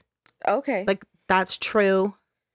Absolutely, her body was found. They have no idea what happened there, but this kid is also claiming that. So now they're even further in this rabbit hole because they're like, well, I mean, she is has been murdered. So Mhm. did he do it? And if he did do it, then maybe there is these two kids back in Brooklyn that he did murder. Yeah, that So- are missing. They're keeping him in custody and they're really trying to like sort out what is real and what isn't. Good, they're doing their jobs. Yeah, they are. so the Boston Evening Transcript wrote in an article on June 8th, 1908 titled Anthony Santo sent to asylum, boy who confessed to murder of Stala girl found to be feeble-minded. Feeble minded for killing people.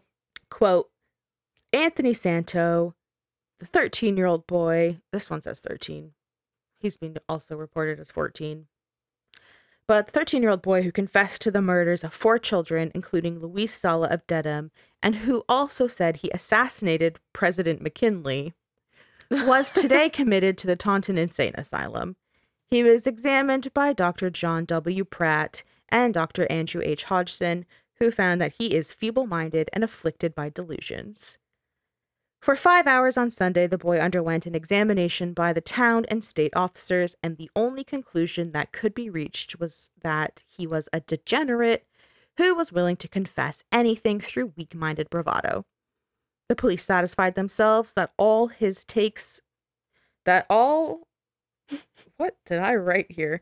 The police satisfied themselves that all his takes of his own wickedness are of his own imagining.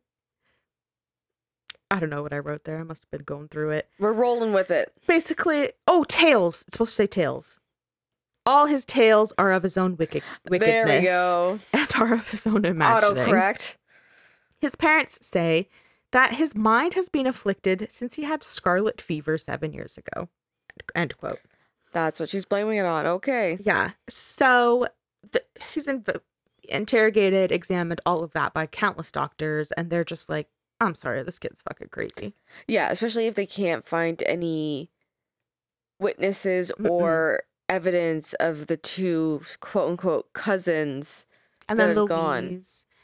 And then there was another girl he said he murdered. I believe her name was Grace or something. Okay. So he's just out of his mind. Just trying to take credit for things. Yeah. So he was 13 or 14, young man, Mm-hmm. but he was sentenced to the Taunton Insane Asylum, and it's believed that he was there until he died. I'm sure like a lot of patients were. Exactly. It's easier to be like, oh, I don't know, put them away and. Mhm. Tuck them away where no one can see them. So the last quote famous patient of Taunton State Hospital is arguably the most well known. It is a woman named Jane Toppan. Okay. St. Louis Post Dispatch reported on November 10th, 1901, quote, Miss Toppan is a trained nurse and for more than a decade has come and gone in Cape Cod homes in times of sickness. She is a middle aged woman, stout and jolly, with a genial smile and a friendly manner that made friends for her on every side. But of late, it has been told that wherever she went, sudden and unexpected death went also. Suspicion was aroused, and when, in the brief space of six weeks, an entire family, whom she attended, all died suddenly and mysteriously, the shadow of suspicion deepened into the black charge of murder, under which Miss Toppan now rests. For two months, she has been followed and shadowed by detectives, and as a result of their investigation, she was arrested and brought to jail. She has since been indicted by the grand jury on one count. End quote. Wow. So yeah, she's just this like nice, big, jolly old nurse, Mm-hmm. and then kind of snowballed because people were like, "Wait a minute, a lot of people dying, Yeah. What's happening here? a lot of people dying under Jane's care." Yeah. So when it says at the end of the article that she was indicted on one count, this one count was one count of murder for a woman named Mary E. Gibbs. Mary E. Gibbs. And okay. Jane was arrested and held in jail uh, for this murder, where while she was there, she maintained her innocence the whole time. She's like, I did not do this. Mhm. And her lawyer didn't necessarily maintain Jane's innocence, but instead said that she was not guilty by reason of insanity. Okay. And he would be like, I'll make my case very clear when we go to trial and I'll prove as much that she's basically just insane. And meanwhile, Jane is just like, no, I just didn't do it. yeah. Just be But- my goddamn lawyer yeah. and just say that I didn't do it and that I'm not going to plead guilty and I'm not going to plead plead uh not guilty. Not guilty by reason of insanity. Yeah. She's like, I just straight up didn't do it. exactly. The Boston Evening Transcript reported on November 5th, 1901, in an article titled Insanity in Jane Toppan's Family. Quote The theory that Jane Toppan, guilty or not guilty of wholes- wholesale poisoning, wholesome poisoning? Not sure. I don't know what I wrote there. Poisoning Okay. is mentally unbalanced is gaining ground. It is stated in support of this idea that her family was mentally weak and that her sister, Nellie Kelly, is at present hopelessly insane in the Medfield Asylum. Jane Toppan's two attempts at suicide are also adduced in support of this theory. Another sister of the accused is said to be living in the West, and a third kept a store on Shawmut Avenue until recently when she removed to New York. Counsel for the prisoner, James S. Murphy, says he expects to prove his client's innocence and will make the government show its hand at the preliminary hearing. A new bit of evidence is indicted. Nope. A new bit of evidence is indicated by the story that Mrs. Beulah Jacobs of Somerville, who was in the Cataumet cottage during Mrs. Gibbs' illness, says the patient became unconscious shortly after the administration of a dose of supposed medicine by Miss Toppan. Wow. The Fort Wayne News reported on June 24th, 1902 Jane Toppan is not guilty. Quote Miss Jane Toppan was found not guilty yesterday afternoon on the charge of poisoning Mrs. Mary E. Gibbs, for whom she acted as a nurse. She was freed of the charge because of her insanity, and by order of the court, she was committed to the Taunton Insane Asylum for the rest of her life. So they just completely ignored her and just went with whatever the lawyer said. And whatever the lawyer said, and there was also a bunch of people who were like, yeah, every time she left, these people were sick. wow. And then the fact that she, there was literally a whole family that was under her care and they all died. Yeah, so obviously something was going on, whether it was mm. purposefully or yeah. she was just a shitty nurse. Yeah, exactly. The defense called no. Oh, this is still the article. The defense called no witnesses except the alienists, who declared the defendant insane. The verdict was reached after 35 witnesses had been examined. Miss Toppan has was tried on the specific charge of murdering Mrs. Gibbs at Catamount, but she is accused of having killed 14 persons. 14 total. Wow. Yeah, so this article says 14 people. And as time has passed, because this was like from the late 1800s, early 1900s, Okay. uh, as time's passed, it's been said that she killed at least 31 people. And this would have all been with morphine and strychnine. And then in some cases, people argue that it's actually closer to 70 people that she killed 70 people. Well, because she was a nurse for so long and was Yeah. sometimes taking out like whole families. and who's going to believe the insane Mhm. versus a nurse who is taking care of them and then lies and says, Mhm. oh, they were acting this way. Oh, they hurt themselves. Oh, I couldn't stop them. Yeah, exactly. And um what was this here? Oh yeah. So closer to 70 people. I mean, who knows? It could just be like expanded over time because of the lore and whatever, but Mhm. Regardless, people are like, absolutely, she did it, and there's more people. So Jane Toppan remained at the Taunton State Hospital until she died in 1936 at the age of 81. So she was there for a long time. Yeah.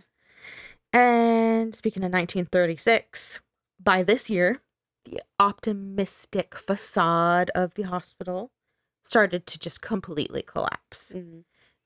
especially after Massachusetts Governor James Curley had gone for a visit and he denounced the unsanitary conditions, the overcrowding and neglect. And he said, quote, some wards I visited were horrible places to put animals in, let alone human beings.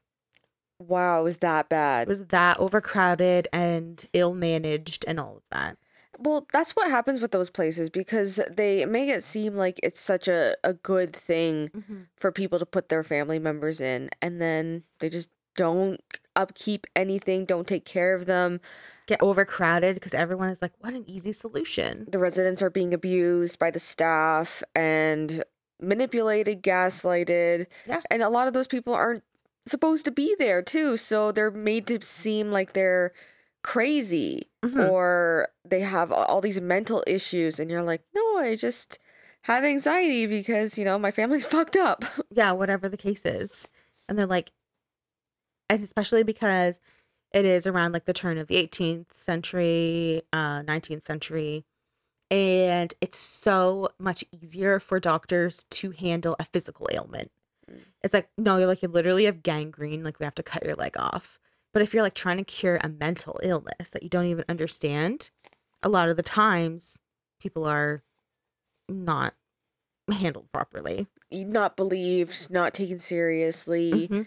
or given wrong diagnoses where you're like that's not at all what i described and Yeah. this isn't helping in any way and they're like i don't care well i'm supposed to I'm the doctor, I know better. treat you for what i think is right and if it's not working for you that's on you and that's not on me Mm-hmm. So after the turn of the 20th century, overcrowding, poor living conditions, all of that at most state hospitals was just the norm. They were all in disrepair, basically.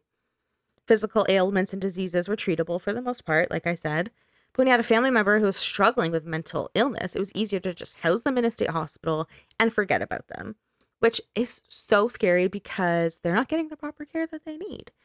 And treating mental illnesses were usually a pretty scary process.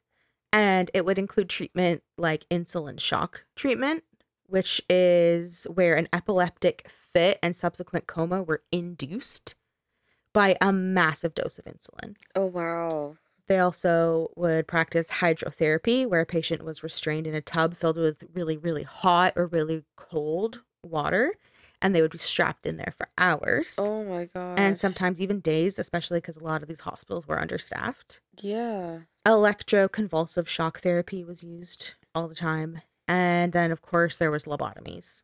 Oh yeah i'm sure that those were huge during that time And all of these, quote, treatments just worsened the conditions of most people.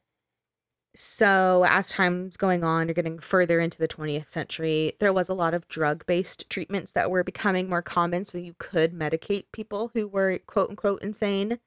So, this led to a lot of people being discharged uh, more often, which did reduce the population at state hospitals.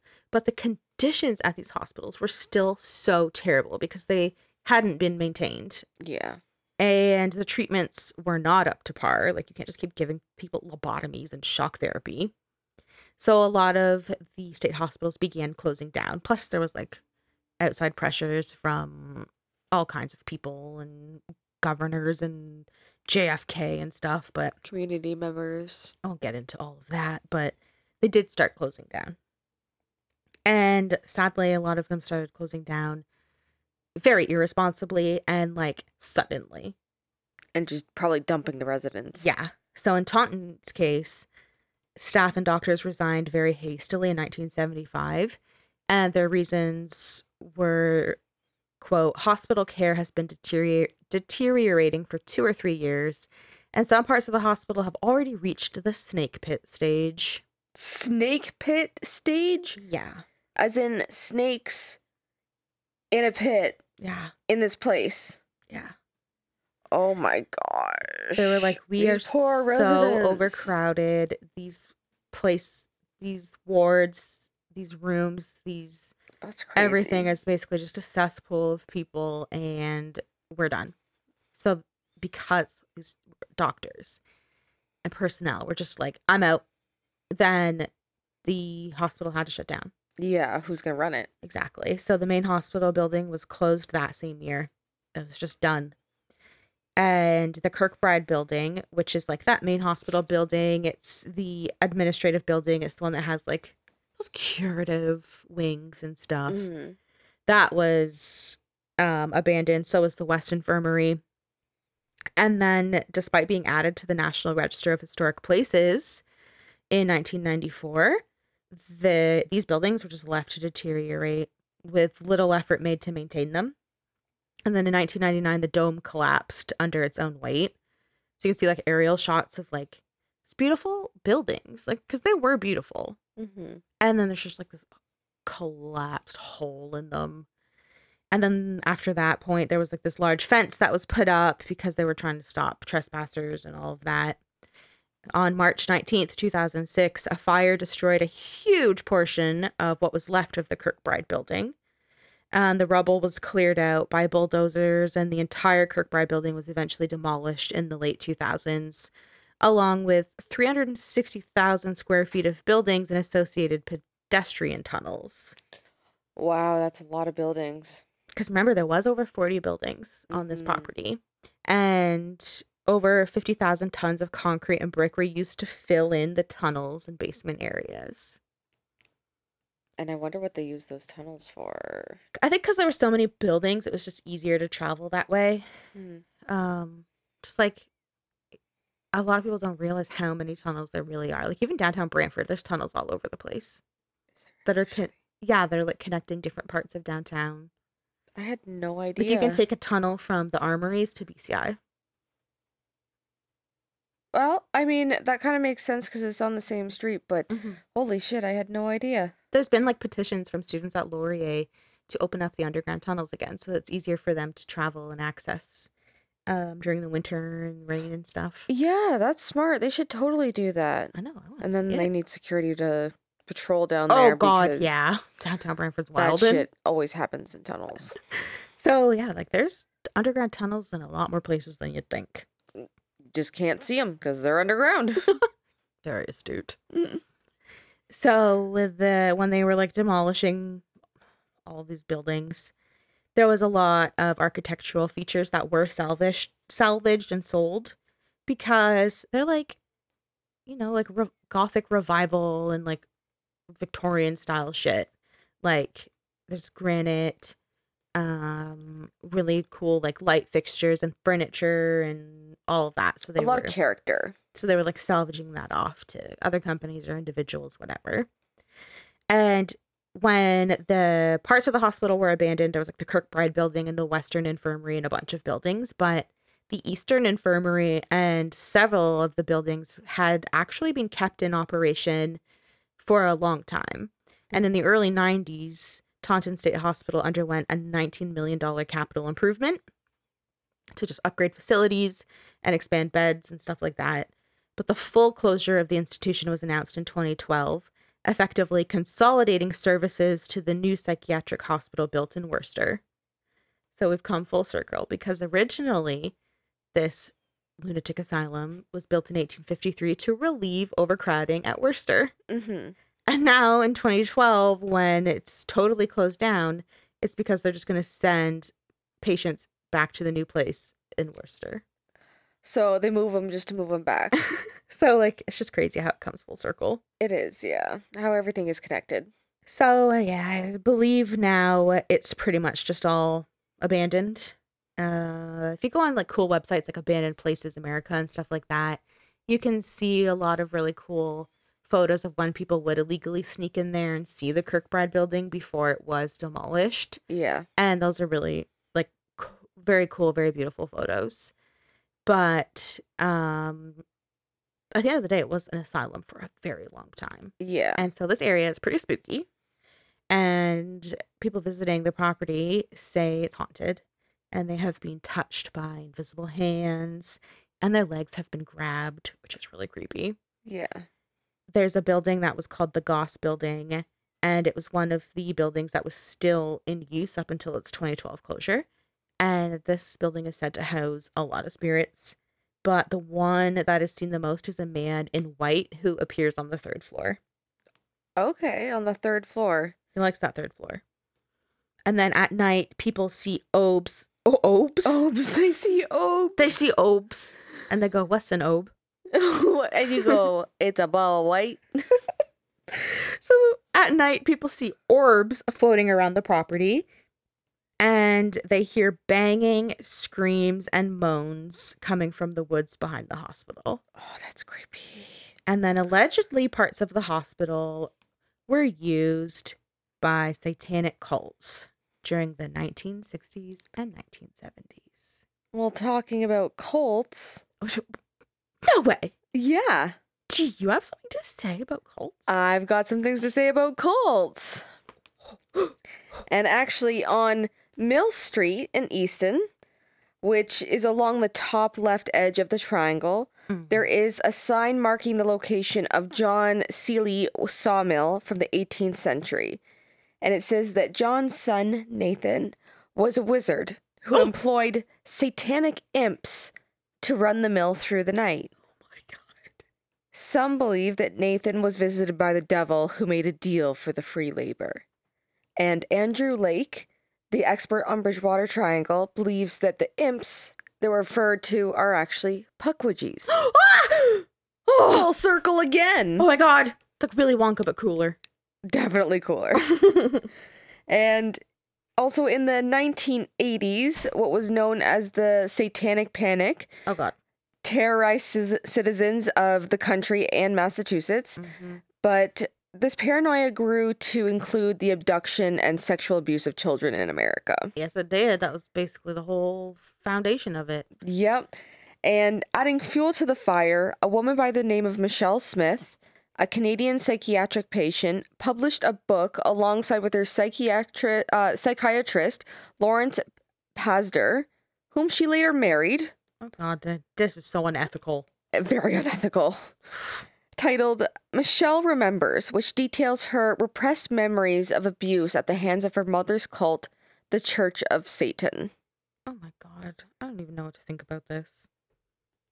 It's a cult. I mean, it's just so unprofessional. You're like basically banging your patient, a psychiatric patient, and then you release a book with her because you're totally capitalizing off of her probably delusions. Yeah. And this is what contributes to the already fucked up times in the 80s, especially. Like, Yeah. damn. Yeah. It, it created Damn. a lot, a lot of chaos. Yes. People were terrified. And according to an article written by Dan Schwan in the Pacific Standard, in the book, she claims that she, quote, had been imprisoned in cages among living snakes. forced to watch as members of her mother's cult slaughtered kittens in front of her, and even endured 81 consecutive days of con- uh, consistent physical abuse as the cultists engaged in a prolonged ritual to summon Satan himself. End quote. Oh my goodness. That's, Yeah. That's wild. I don't believe it. well, I guess we'll find out, right? Sorry. No, she even went on Oprah Winfrey's show. Oh. And um, another guest, Laurel Rose Willson, who also wrote a memoir uh, titled Satan's Underground. Oh God. Were they, were they both? Did they both have the same psychiatrist? Oh, I maybe maybe. Sister wives. Connections everywhere, right? But this opened the floodgates for other people all over the country to share their stories of repressed Mhm. memories from their childhood of satanic rituals, claims of pedophilia, and worshiping the devil. Oh God. Listen, this is this is a panic. That's for sure.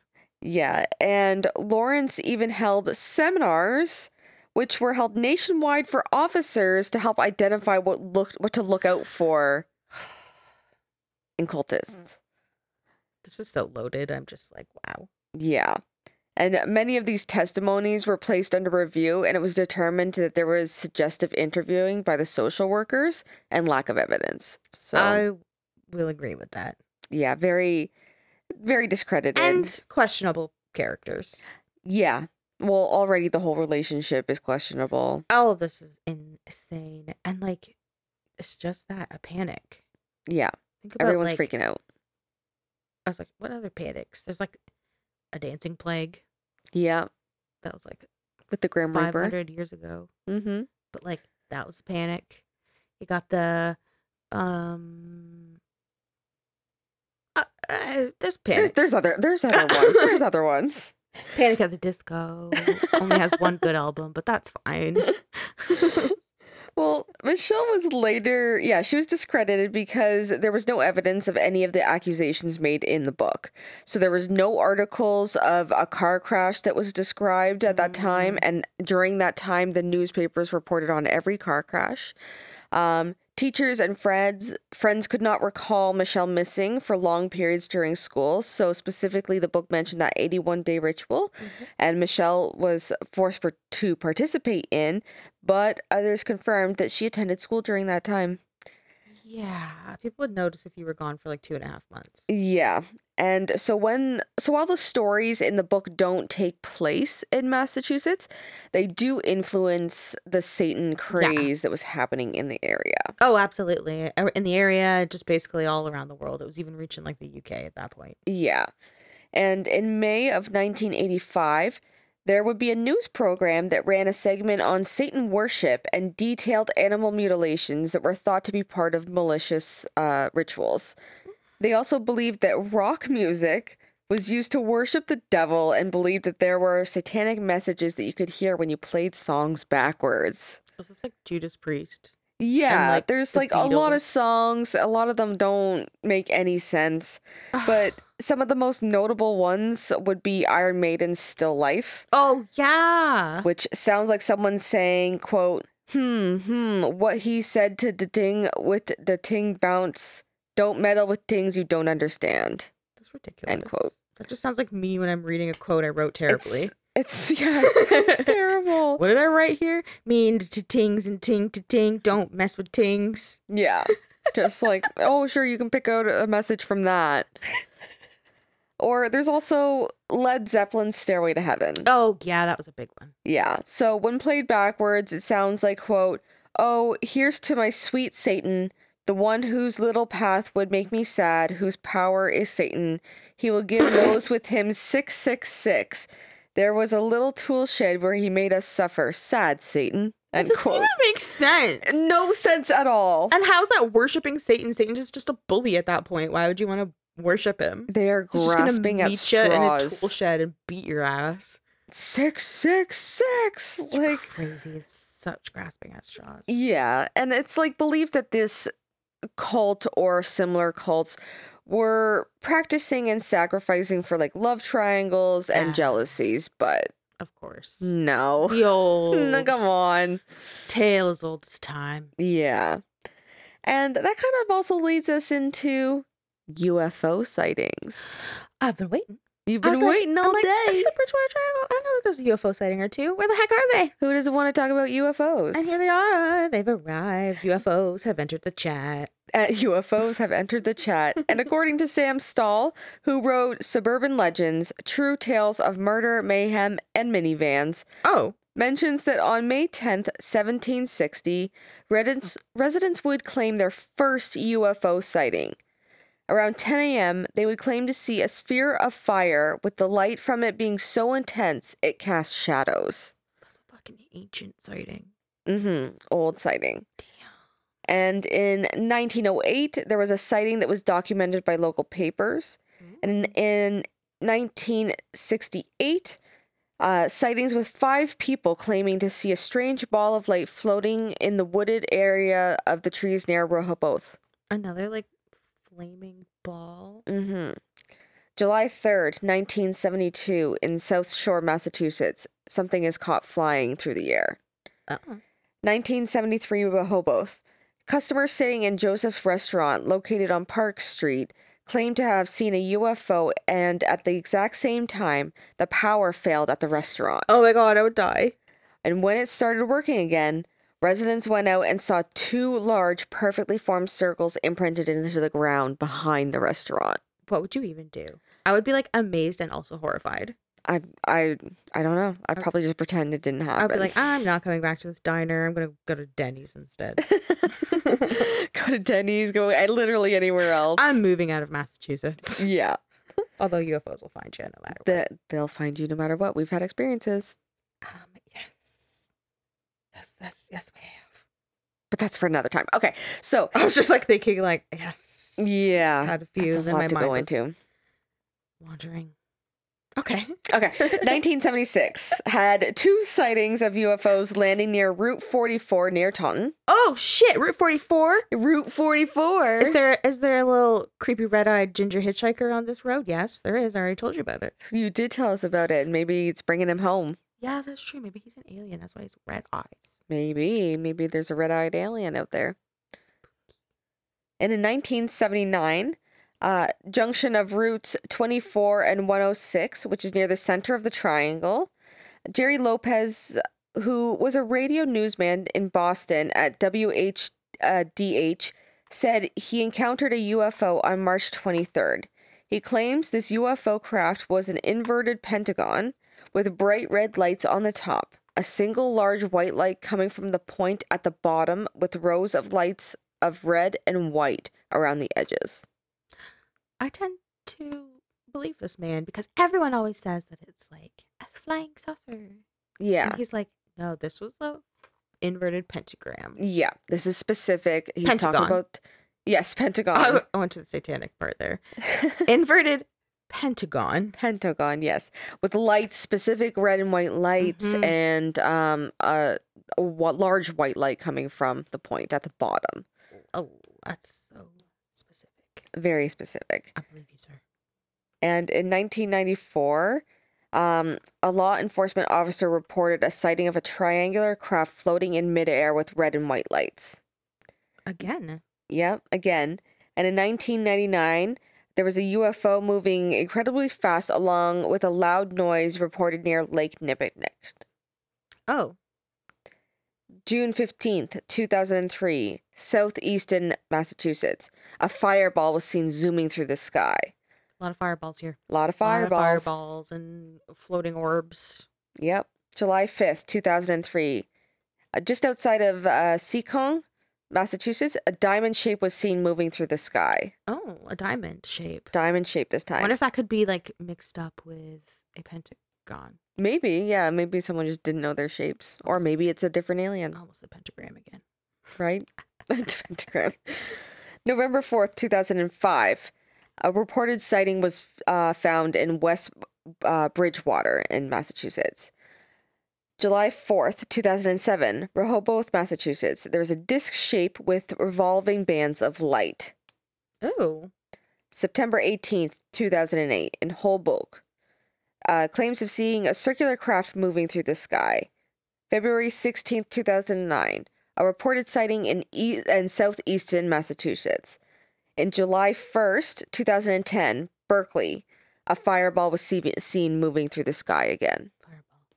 January 10th, 2010, in Norton, a triangle shape, and an eyewitness says, quote, strange craft with amazing speed. While outside, I caught a red dot far away that appeared to be going up very fast, then changed direction, and within seconds was stopping above a neighbor's house. It was about a hundred feet off the ground, and had an amber light and a red light, and it was silent as it turned almost all the way around and made a slight humming sound and started leaving. Then it was a red dot and went very fast and made a cracking sound, and I could not see it anymore.